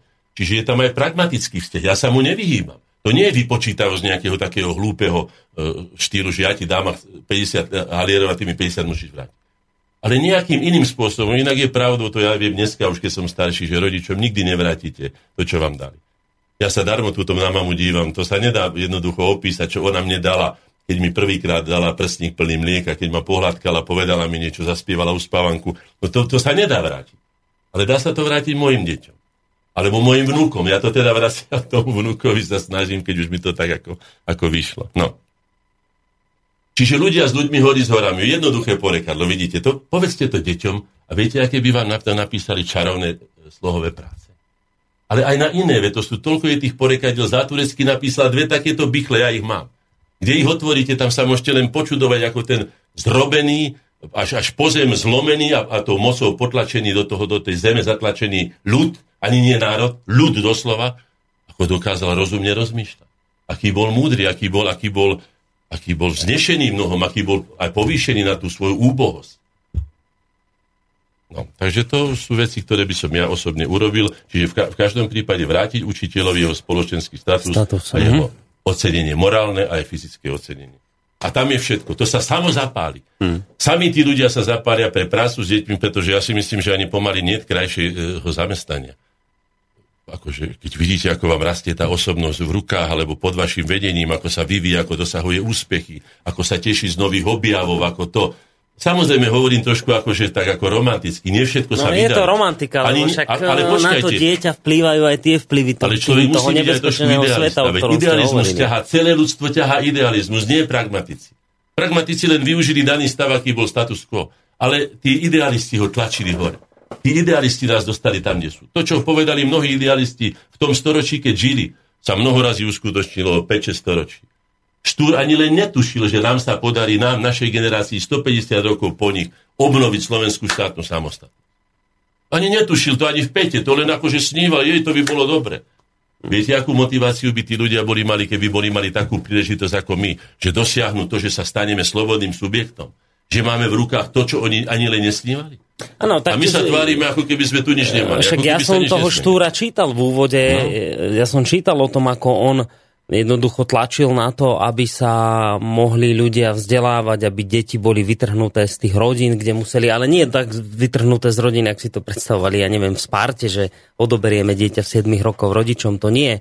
Ale on to myslel tak, že vytrhnuté e, z rodín v zmysle, že aby nemuseli deti chodiť robiť na pole, ale aby radšej sedeli keď zodvihnem telefón, iba dokončím myšlienku, počkajte na linke, aby radšej miesto toho, aby robotovali kde si na poli, aby išli, išli sadnúť do, do školy a bojoval za to, aby sa v tej škole učili po slovensky, lebo to bol problém, že sa tie detská síce v škole už nachádzali, ale bola maďarčina alebo latinčina a, a on veril v to, že že keď sa nám podarí presadiť to, že tu budeme mať školy, že si ich pozakladáme všade po Slovensku a bude sa učiť v Slovenčine, tak my už si potom nájdeme sami svoju cestu a my už potom, už, už to všetko bude dobre. A ja teraz rozmýšľam, keby ten štúr teraz po tých 150 rokoch prišiel a videl by, že áno, veď my tu máme vlastne svoje školy, tie deti už nerobia na poliach, oni už sedia v škole, už sa učí po slovensky, ale vidíte, zase tu máte iný problém. Teraz tu máte to nebezpečenstvo toho sveta, o ktorom ste aj vyhovorili. Že jednoducho na tej decka síce sedia v škole, síce sa učia po slovensky, ale vplývajú teraz iné nebezpečenstva, o ktorých vtedy Štúr nemal ani len tušenia. Štúr ani len netušil, že bude nejaká ja neviem, kniha o sexuálnom živote detí, ktoré im budú tlačiť v dvoch rokoch, ani sa mu nesnívalo.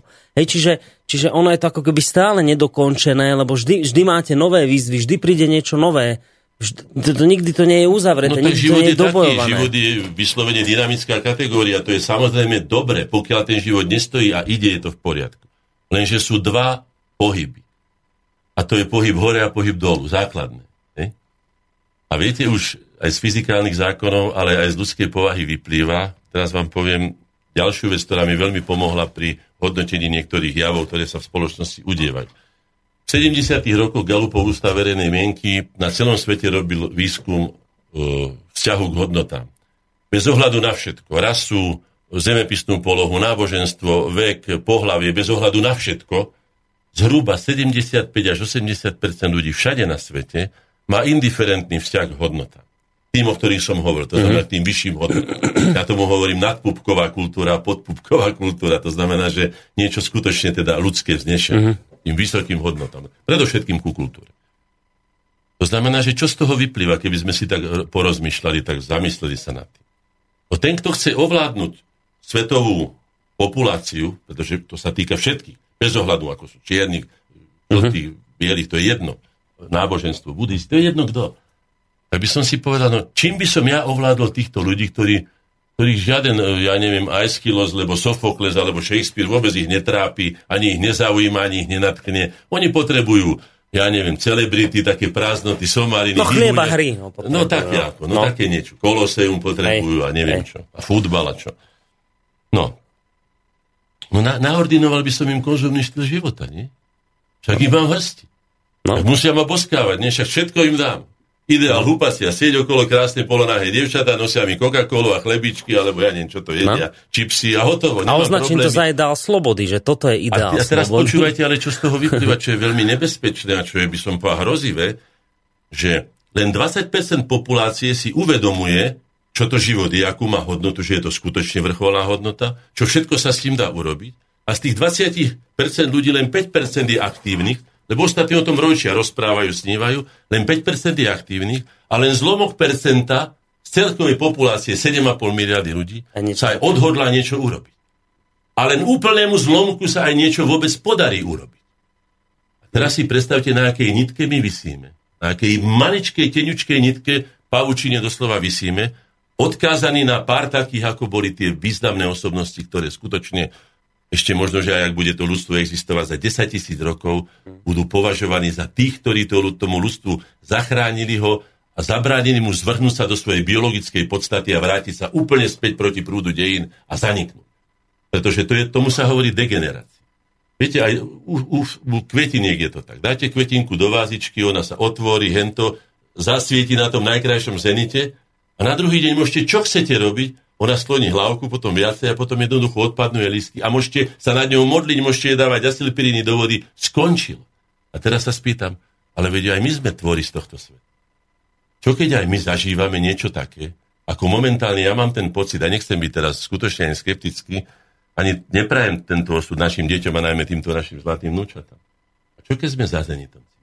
Že čo keď sme bol? sa vyžili? A čo keď už sme sa vydali cestou starého Ríma, toho úpadkového Babylonu mm. alebo toho. Lebo čím ďalej viacej e, syndromov svedčí o tom, hej, že hej. sme sa takto vydali. Hej. A teraz nás zo pár, takých, e, ako som povedal, idealistov, ako som ja, samozrejme významnejší a iní ľudia, si to uvedomujú a vidia tú priepasť, vidia príklady historické, vedia, kam to vedia a nechcú to dopustiť. Lebo majú radi tých svojich hnúčikov. Vážia si život, vážia si to ako skutočne niečo obdivuhodné, niečo nenahraditeľné. Ale sme v takejto menšine, ako som vám povedal. Ale aby sme nezostali v strachu, tak poviem aj takto. Bolo aj horšie a nevzdali sa. Ja keď si spomeniem len na toho Štúra, alebo treba Štefánika. Štúr mal aspoň tých okolo seba, tých 20-30 skutočne teda vynikajúcich chlapov, mm. ale ten Štefánik nemá nikoho. Ten sám tvoril generáciu. Tento Milanko prišiel z nejakých košarísk, tam okakaných ovečkami do Prahy a potom do... A tam, kde sa ocitol, dobíjal svet. Či v Prahe, či v Paríži, či na Tahiti, či kde sa... O... Ten človek vytvoril generáciu sa. A my mu nevieme vytvoriť jednu dôstojnú sochu v generálskej uniforme, ktorú nemá do dneska deň. Tam v Bratislave je pod e, cudzím štátnym symbolom levom, čo je na hambu sveta.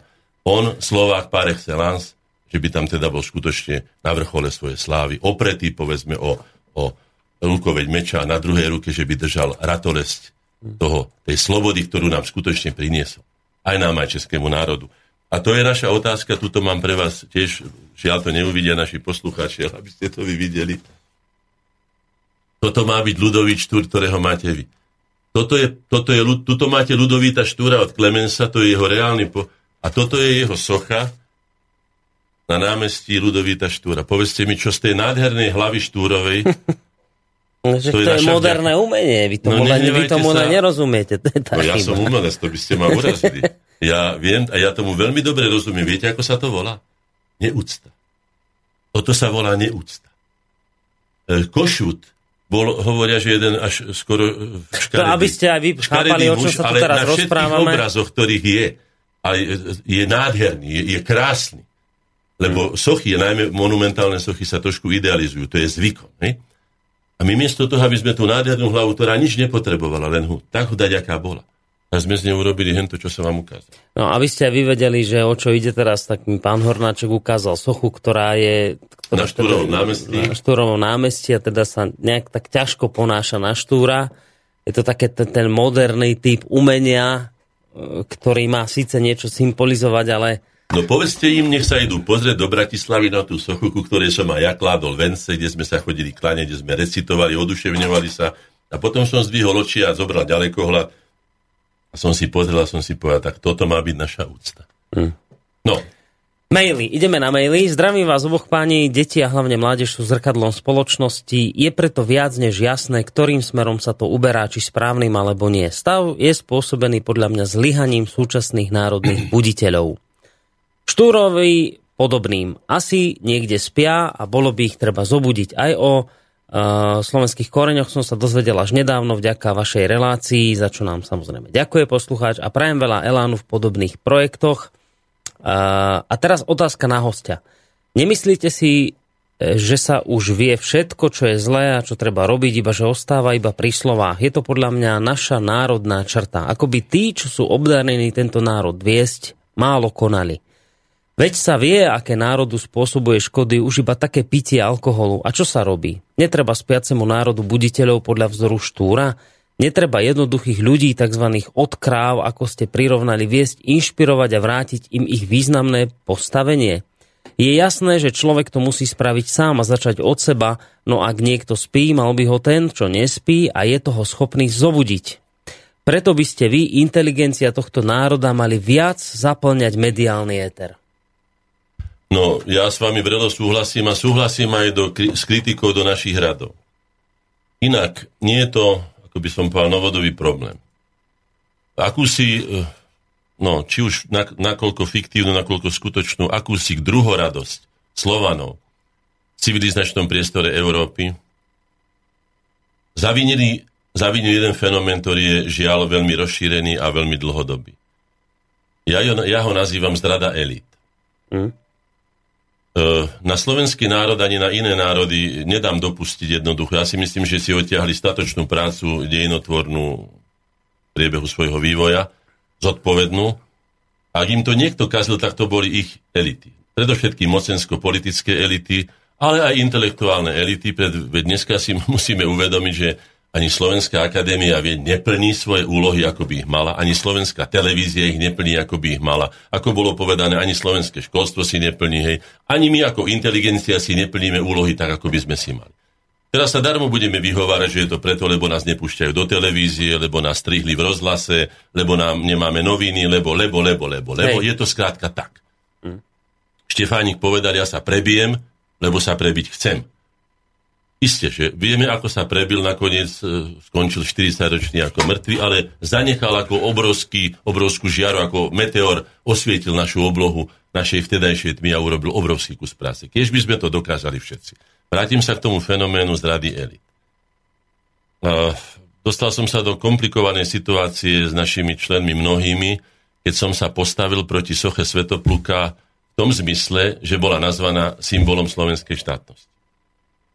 O, vyargumentoval som aj pre našich vzácných dejepiscov, že ak je tu symbol slovenskej štátnosti nejaký, tak je ním určite Rastic Rastislav, ktorý vytvoril prvú koncepciu e, národného štátu Slovákov, ktorý vytvoril prvú akadémiu, ktorá vychovávala, alebo mala, no vychovávala, ona roky aj vychovávala, ktorú neskôr rozohnal práve, práve Svetopluk, teda Viching na, na Svetoplukov príkaz, dokonca predali týchto ľudí, našich prvých inteligentov, našu prvú elitu predali do otroctva e, do Benátok, do naha ich vyzliekli, hnali ich bičami, to sú zaznamenané veci o tomto. Mm-hmm. Znovu to bola zrada elit. Svetopluk zradil myšlienku, ktorá nás mohla viesť celými dejinami a dneska sme mohli nepomerne ďalej, pretože by sme boli mali vychovanú svoju vlastnú vládnúcu elitu na našich vlastných hodnotách už v 9. storočí. Viete si predstaviť, čo by sa bolo stalo, aký náskok by sme boli získali, keď vlastne prvá akadémia, prvé vysokoškolské e, vysoko, vysoká škola na tie doby bola na našom území. My sme ho mali v rukách, mohli sme byť skutočne tí prvorady. Pre zradu vlastného kráľa tejto koncepcie, ktorý sa vydal potom po dobrodružstvách ohľadom tzv. vonkajšej vojenskej expanzie, čo vlastne celé 80. roky 9. storočia robil ešte k tomu na úkor všetkých slovanských národov, pretože Svetopluk proti Frankom nebojoval, ale bojoval proti Slovanom. To je jedno, či proti Malopolcom, či proti Slezanom, či proti Bojemanom, alebo proti Lužickým strebom. Ale nechcem tu vťahovať túto otázku, ktorá mi spôsobila pomerne veľa nepriateľov. Mm-hmm. Ale ja si ho obhájim. Napriek tomu všetkému trvám na tom a myslím si, že raz tak tomu dopracuje slovenská historiografia, že uzná, že kľúčovou osobnosťou slovenských dejín po tejto mocenskej stránke bol určite Rastis Rastislav. Pretože bol natoľko múdry, že nepýtal od cisára Michala, nepýtal katapulty a o grécky oheň a vojenské kohorty. Pýtal od neho múdrych ľudí. Vydal sa tou cestou, ktorou sa toľko početný národ, teda počtom malý národ, ako sme môže jedine, vydať cestou úspešnosti tým, že bude múdrejší ako ostatní. Že bude vzdelanejší, no, ale že bude zároveň, štúra, áno, a že bude zároveň aj vychovanejší k hodnotám vlastnej kultúry. Hm. Pretože vzdelanosť nestačí, pretože keď vy vychováte inžiniera a on nemá vzťah ku svojmu národu, on zoberie od vás vzdelanie a pôjde učiť na Oxford, alebo na, ja neviem, do Jale, alebo niekde inde a pôjde zarábať a lyžovať. A povie, čo nám poďme po nejakej vlasti, po nejakom Slovensku. Kde mi dajú viac, tam pôjde. Že preto je tá výchova potrebná, to som povedal. A to treba vštepovať deťom už od malička. Tam, keď sú ešte citlivé. Mm. No. A zrada elit, to bola... Zrada elit, to bola tá, to bola tá hlavná téza, na ktorú som diskutoval s mnohými, teda som aj so Solženicom si písal na túto tému. S kým? So Solženicom. Ale čo? Áno. Dokonca sme ponúkli Magnu chartu slovanských národov. Aj teraz na ruskom veľvyslanectve, keď bol deň víťazstva, som bol pozvaný na no, 9. na, na tú slávnosť veľkú, mm-hmm. odovzdal som veľvyslancovi Ruskej federácii, ale zároveň aj veľvyslancovi e, o dva dní neskôr, lebo o tri dní potom pondelok, útorok, ukrajinskej, ktoré sa volá Slovanským bratom, kde vyzývame tieto dva veľké slovanské národy, aby si zasadli za stôl, aby, aby rokovali, aby sa dohodli, už ako sa dohodnú, alebo za rok, lebo za päť, ale aby prestala, prestali prelievať mm. slovanskú krv pretože je to nedôstojné. Už sa to stalo v južnej e, Európe, teda na Balkáne, keď sa... No a vyzerá to opäť, že to tam vrie. no dobre, ale ja to, my to považujeme za nepriateľné. A, a čo ste sa bavili so Solženicinom o zrade elít? To by no, bavili sme sa aj o tom, o osude, o osude našich elít, aké sú ináč. Solženicin posledný posledné roky, alebo posledné dva roky života prežil už ako keby skoro v internácii. Mm. Ani on nevyhovoval vtedajšiemu systému, Hej. ktorý tam bol Gorbačovsko-Jelcinovskému. Um, viete? Mm. Pretože on sa stal tým, že bol v Spojených štátoch amerických, myslím, že 12 alebo koľko rokov pomerne dlho, a tam pochopil aj to, že aj tam je chleba o dvoch kôrkach, že nie všetko je len, len leskom, čo sa bliští, všetko je zlatom. A vrátil sa z neho ako veľký ruský vlastenec a išiel na prepínanom vagóne, ktorý si kúpil vo Vladivostoku, išiel po Rusku a napísal zaujímavú knihu, ktorá sa volá Rasia v ruinách, Rusko v troskách, ktorú som si prečítal v originále. Je to smutný obraz dnešnej ruskej spoločnosti, ktorý znovu zradila jeho elita mocenská, hmm. ktorá sa dopustila znova protiprávneho, alebo teda proti neprirodzeného experimentu na vlastnom národe, miesto aby mu dala nejakú perspektívnu koncepciu, tak mu zobrala ešte aj vlastný rozvojový kapitál, ktorý rozdala oligarchom. No, to je zložitá situácia, to tu nebudeme teraz rozoberať. Ale Rusko sa začína stavať, ako sa hovorí, z kolien na nohy, začína prichádzať k rozumu, začína byť e, akože nepohodlné tým, ktorí sa chceli zmocniť vlády nad svetom, pretože nechce poslúchať. Nechce na plesnutie biča počúvať. Ja sa pýtam, a prečo by malo? No prečo? lebo prečo by malo? Lebo všetci už počúvajú. Však čo je to za no, otázka? No však samozrejme, no. že preto by malo, lebo keď už všetci malo počúvajú, by, tak prečo vyskutuje? Ja si myslím, že ani nebude a to je jediná záchrana, pretože ktokoľvek vládne, aj keby to hneď boli Rusi, ak vládne iba jeden, nikdy to nie je dobre. Je dobre, keď je vyvážené, presne to, čo som povedal a to, čo aj Složenicím povedal, že teda ten vyvažujúci stred, tam tá múdrosť sa uplatní. Tam môžeme pomôcť tej spoločnosti najviac. Nebyť extrémnym lavičiarom, lebo západniarom, lebo východniarom, lebo rusofilom, alebo extrémnym Hej. amerikanofilom. Nič extrémne. Hej, Rozumne hej. si uvedomiť, že aj tí ľudia majú svoj nárok stret. na život, tí majú svoj nárok mm. na svoju pravdu a medzi tým hľadajme spôsob modus vivendi, aby sme tu žili ako no, ľudia to to, podľa to... zásad ľudskosti, o ktorej som povedal, čo je našim vlastne Ten stred, nájsť ten stred, no. to je práve to najťažšie, neskoznúť no, vidíte, Číňania sa nazvali ríšou stredu už dávno, predtým ešte ani nevedeli, ako svet vyzerá veľmi rozumne si to naplánovali. Mm. A môže sa aj stať, že ním budú.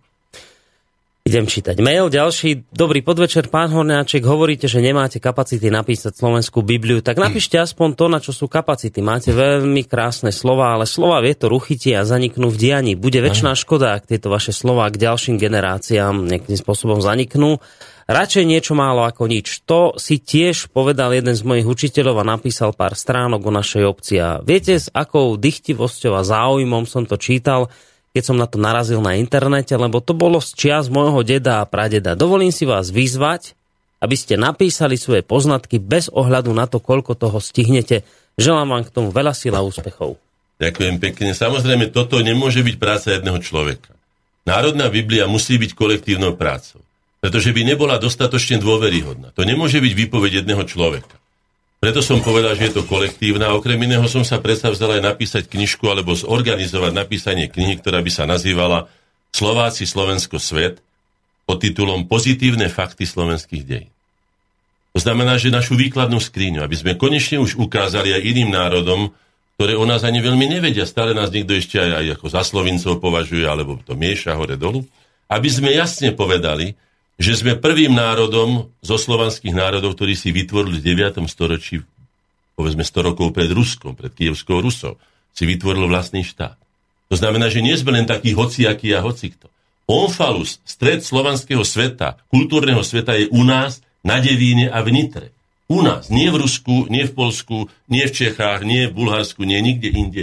U nás je. To znamená, že je to niečo nevšedné. Ja nehovorím, že by sme museli mať hore nos kvôli tomu, alebo že by sme mali byť namyslení, alebo to niekomu obúchávať o hlavu. Ale v každom prípade je to jedna zo silných opor národného sebavedomia, ktoré je oprávnené, na ktoré môžeme byť oprávnene hrdí. To je jedna veľká vec. Druhá vec, sme národom, ktorý si po, jediným národom v Európe, ktorý si po vyše tisícich rokoch obnovil svoju vlastnú štátnu samostatnosť, hoci nemá svojich, by som to nazval, svojich bojárov, svojich patriarchov, svojich vládcov, svojich kráľov, svojich politikov. Dlhé roky, dlhé staročia žil bez nich. A udržal si myšlienku na niečo, čo mu umožnilo rozhodovať o svojej vlastnej, o svojom vlastnom živote. To znamená, už len tieto dve veci sú veľmi nádejné a tieto by mali byť ako pozitívne fakty slovenských dejín uh, aj v rámci, povedzme, tej slovenskej Biblie, čo som povedal, ale aj samostatne prezentované aj smerom na vonok, aj smerom dovnútra, pretože aj my sme neuveriteľne nevzdelaní o, svoje vlastne, o svojich vlastných dejinách a o svojom vlastnom význame. Si treba uvedomiť, že Slovensko bolo dlhé roky, stáročia, zlatým, strieborným aj medeným srdcom Európy. Naše kovy dolované na našom území a našimi baníkmi z prevažnosti, hej, spolu s nemeckými, ovplyvňovalo európsku menu. My sme tu hm. neboli akože bolo zase z radov elít našich, aj my sme mali svojich Turzovcov, mali sme svoje iné rody významné. Fugerovcov tu v Banskej No, Fugerovci neboli naši, ale, ale tu Turzovci boli naši. Preto ich spomínam. Ktorí tiež vyvážali radšej kapitál niekde inde, ako by ho tu na nejako uplatňovali a vydávali svoje cerky radšej tiež inde a tak. No, tým som chcel len povedať, že opäť sa tu dotýkame toho fenoménu zdrady elit. A na to, aby toto už elity nikdy nerobili, alebo aby to robili v najmenšej miere, na to je treba tlak celého národa. To som povedal ešte ako poslanec, že nás, všetkých, aj nás politikov, ktorí sme robili v politike, musí vychovať tento národ tým, že odmietne všetkých, ktorí sa nejakým spôsobom spreneverili jeho prospechu, ktorí mu poškodili, ktorí mu ublížili. Ale ľudia už na to nemajú čas, možnosť, priestor. Viete čo, výhovorky neplatia. Treba to urobiť. Tak ako ja som povinný urobiť to, čo som povedal, aj tí páni, čo povedali, áno, to patrí k mojim povinnostiam. Určitú parciálnu časť tejto knihy musím napísať aj ja. A už som, by som povedal, že už je ja mnohé napísané. Už ale viete, ako je to. U nás tým, že zožente vy teraz vydavateľa, zožente, kto vám knižku vydá, ja neviem, je, je toho viacej. Ale Hej. znova sú to výhovorky. Aj to, čo som teraz povedal, je už výhovorka. Nevyšpekulujme, že prečo sa to nedá. Povedzme, že je to treba urobiť a hľadajme cesty zo všetkých síl, aby sa to dalo urobiť. Že ako. Dobre. Týmto sa na dnes lúčime, lebo čas nám to jednoznačne nariaduje, tak skúste chytiť na záver gitarku do ruky a zvážte, že čo by bola taká dvo, dôstojná rozlúčka za touto našou dnešnou debatou.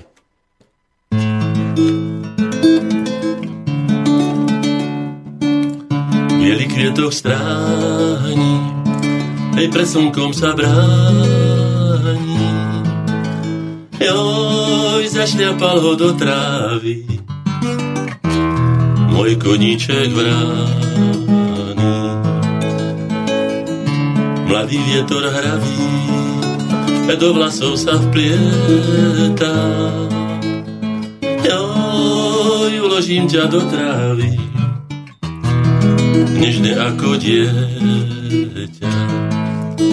Do očí mi neplač, a moja láska mladá, joj, tvojich vlasov čierny dá, na cestu mi páda a ja sa ešte vrátim. Joj, kde ten kvietok vonia, oj, smutné vrby pri cestách, múdre hlavy sklo. To bola pekná vec. To, bolo to čo je to? láska Bože, láska v mojom podaní. Ja, tak to, to, ste, to ste vy pretextovali, hej? Vy ešte ja. máte jednu pesničku, ja to ešte môžeme, to stihneme za dve, za dve minútky. Máte tiež takú jednu pretextovanú, čo ste mi hrali pred, eh, pred reláciou. To bola Márie Rotrová, Řekni, kde ty kitky sú. Vy ste to tak tiež zaujímavo pretextovali. Trúfnete si ešte takto nepripravene aj túto pesničku? No nie, ja som není pripravený na nič, len na smrť, tak, potom, ale... tak potom môžete. Ale to práve dobré. takú pesničku myslíte, že by som mal... No a tak ľudne dajte, nech, nech vidíme ešte z niečo, že, čo je ste to, vy pretextovali. To... Kvôli tomu, že vy si trúfnete také veci pretextovať a máme možnosť vlastne akoby vypočuť si v takom prevedení pesničku, ktorú ľudia nemali možnosť inde počuť. Je to známa pieseň Petra Sigra, Where have all the flowers gone? Kde tie krásne kvety sú? No a napísal som aktuálne ten text, keď sme sa stretli po 45 rokoch po maturite a už 8 z našich spolužiakov nežije. Prvý zomrel Ondrik Nepela, mm. ešte v 80. myslím 9. roku, ešte pred týmito a tak ďalej. No tak som si napísal pesničku som si požičal a napísal som si. Tak skôr ako ju za, zahráte... Kde krásne kvety sú. Dobre, nič. Počkajte chvíľu, ja len poviem, že skôr ako tú pesničku zahráte, sa teda s vami rozlúčime a to už bude naozaj bodka za dnešnou reláciou. Viac ďakujem za reláciu pánovi Viliamovi Hornáčkovi, spoluzakladateľovi spoločnosti Slovenskej inteligencie a takisto akademickému maliarovi, s ktorým robím vám túto reláciu Slovenskej korene. Dnes to bola tretia časť, verím, že o mesiac sa počujeme v štvrtej časti, takže na dnes ďakujem veľmi pekne, majte sa pekne do počutia. A spolu s týmto pánom sa s vami lúčie. Boris Koroni, majte sa pekne. Kde tie krásne kvety sú, kde tie krásne deti sú, kde tie krásne ženy sú, kde muži sú,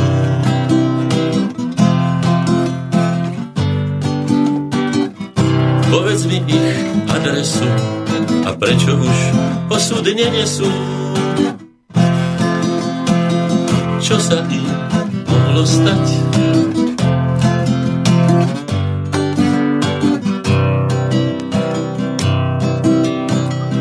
Povedz mi, kam odišli a prečo k nám dnes neprišli. Zabudli snáď, lebo už nemohli prísť. Povedz mi, kde všetci sú, kde s otázkou poslať list, čo sa im mohlo stať. Pýtam sa tisíckrát.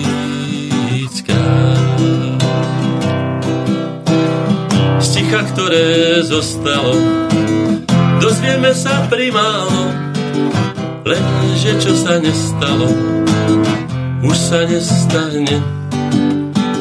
Správne všetci tušíte, je to v každom zamknuté, až dozrie jeho čas. Pozná to každý z nás. Až dozrie jeho čas. Pozná to každý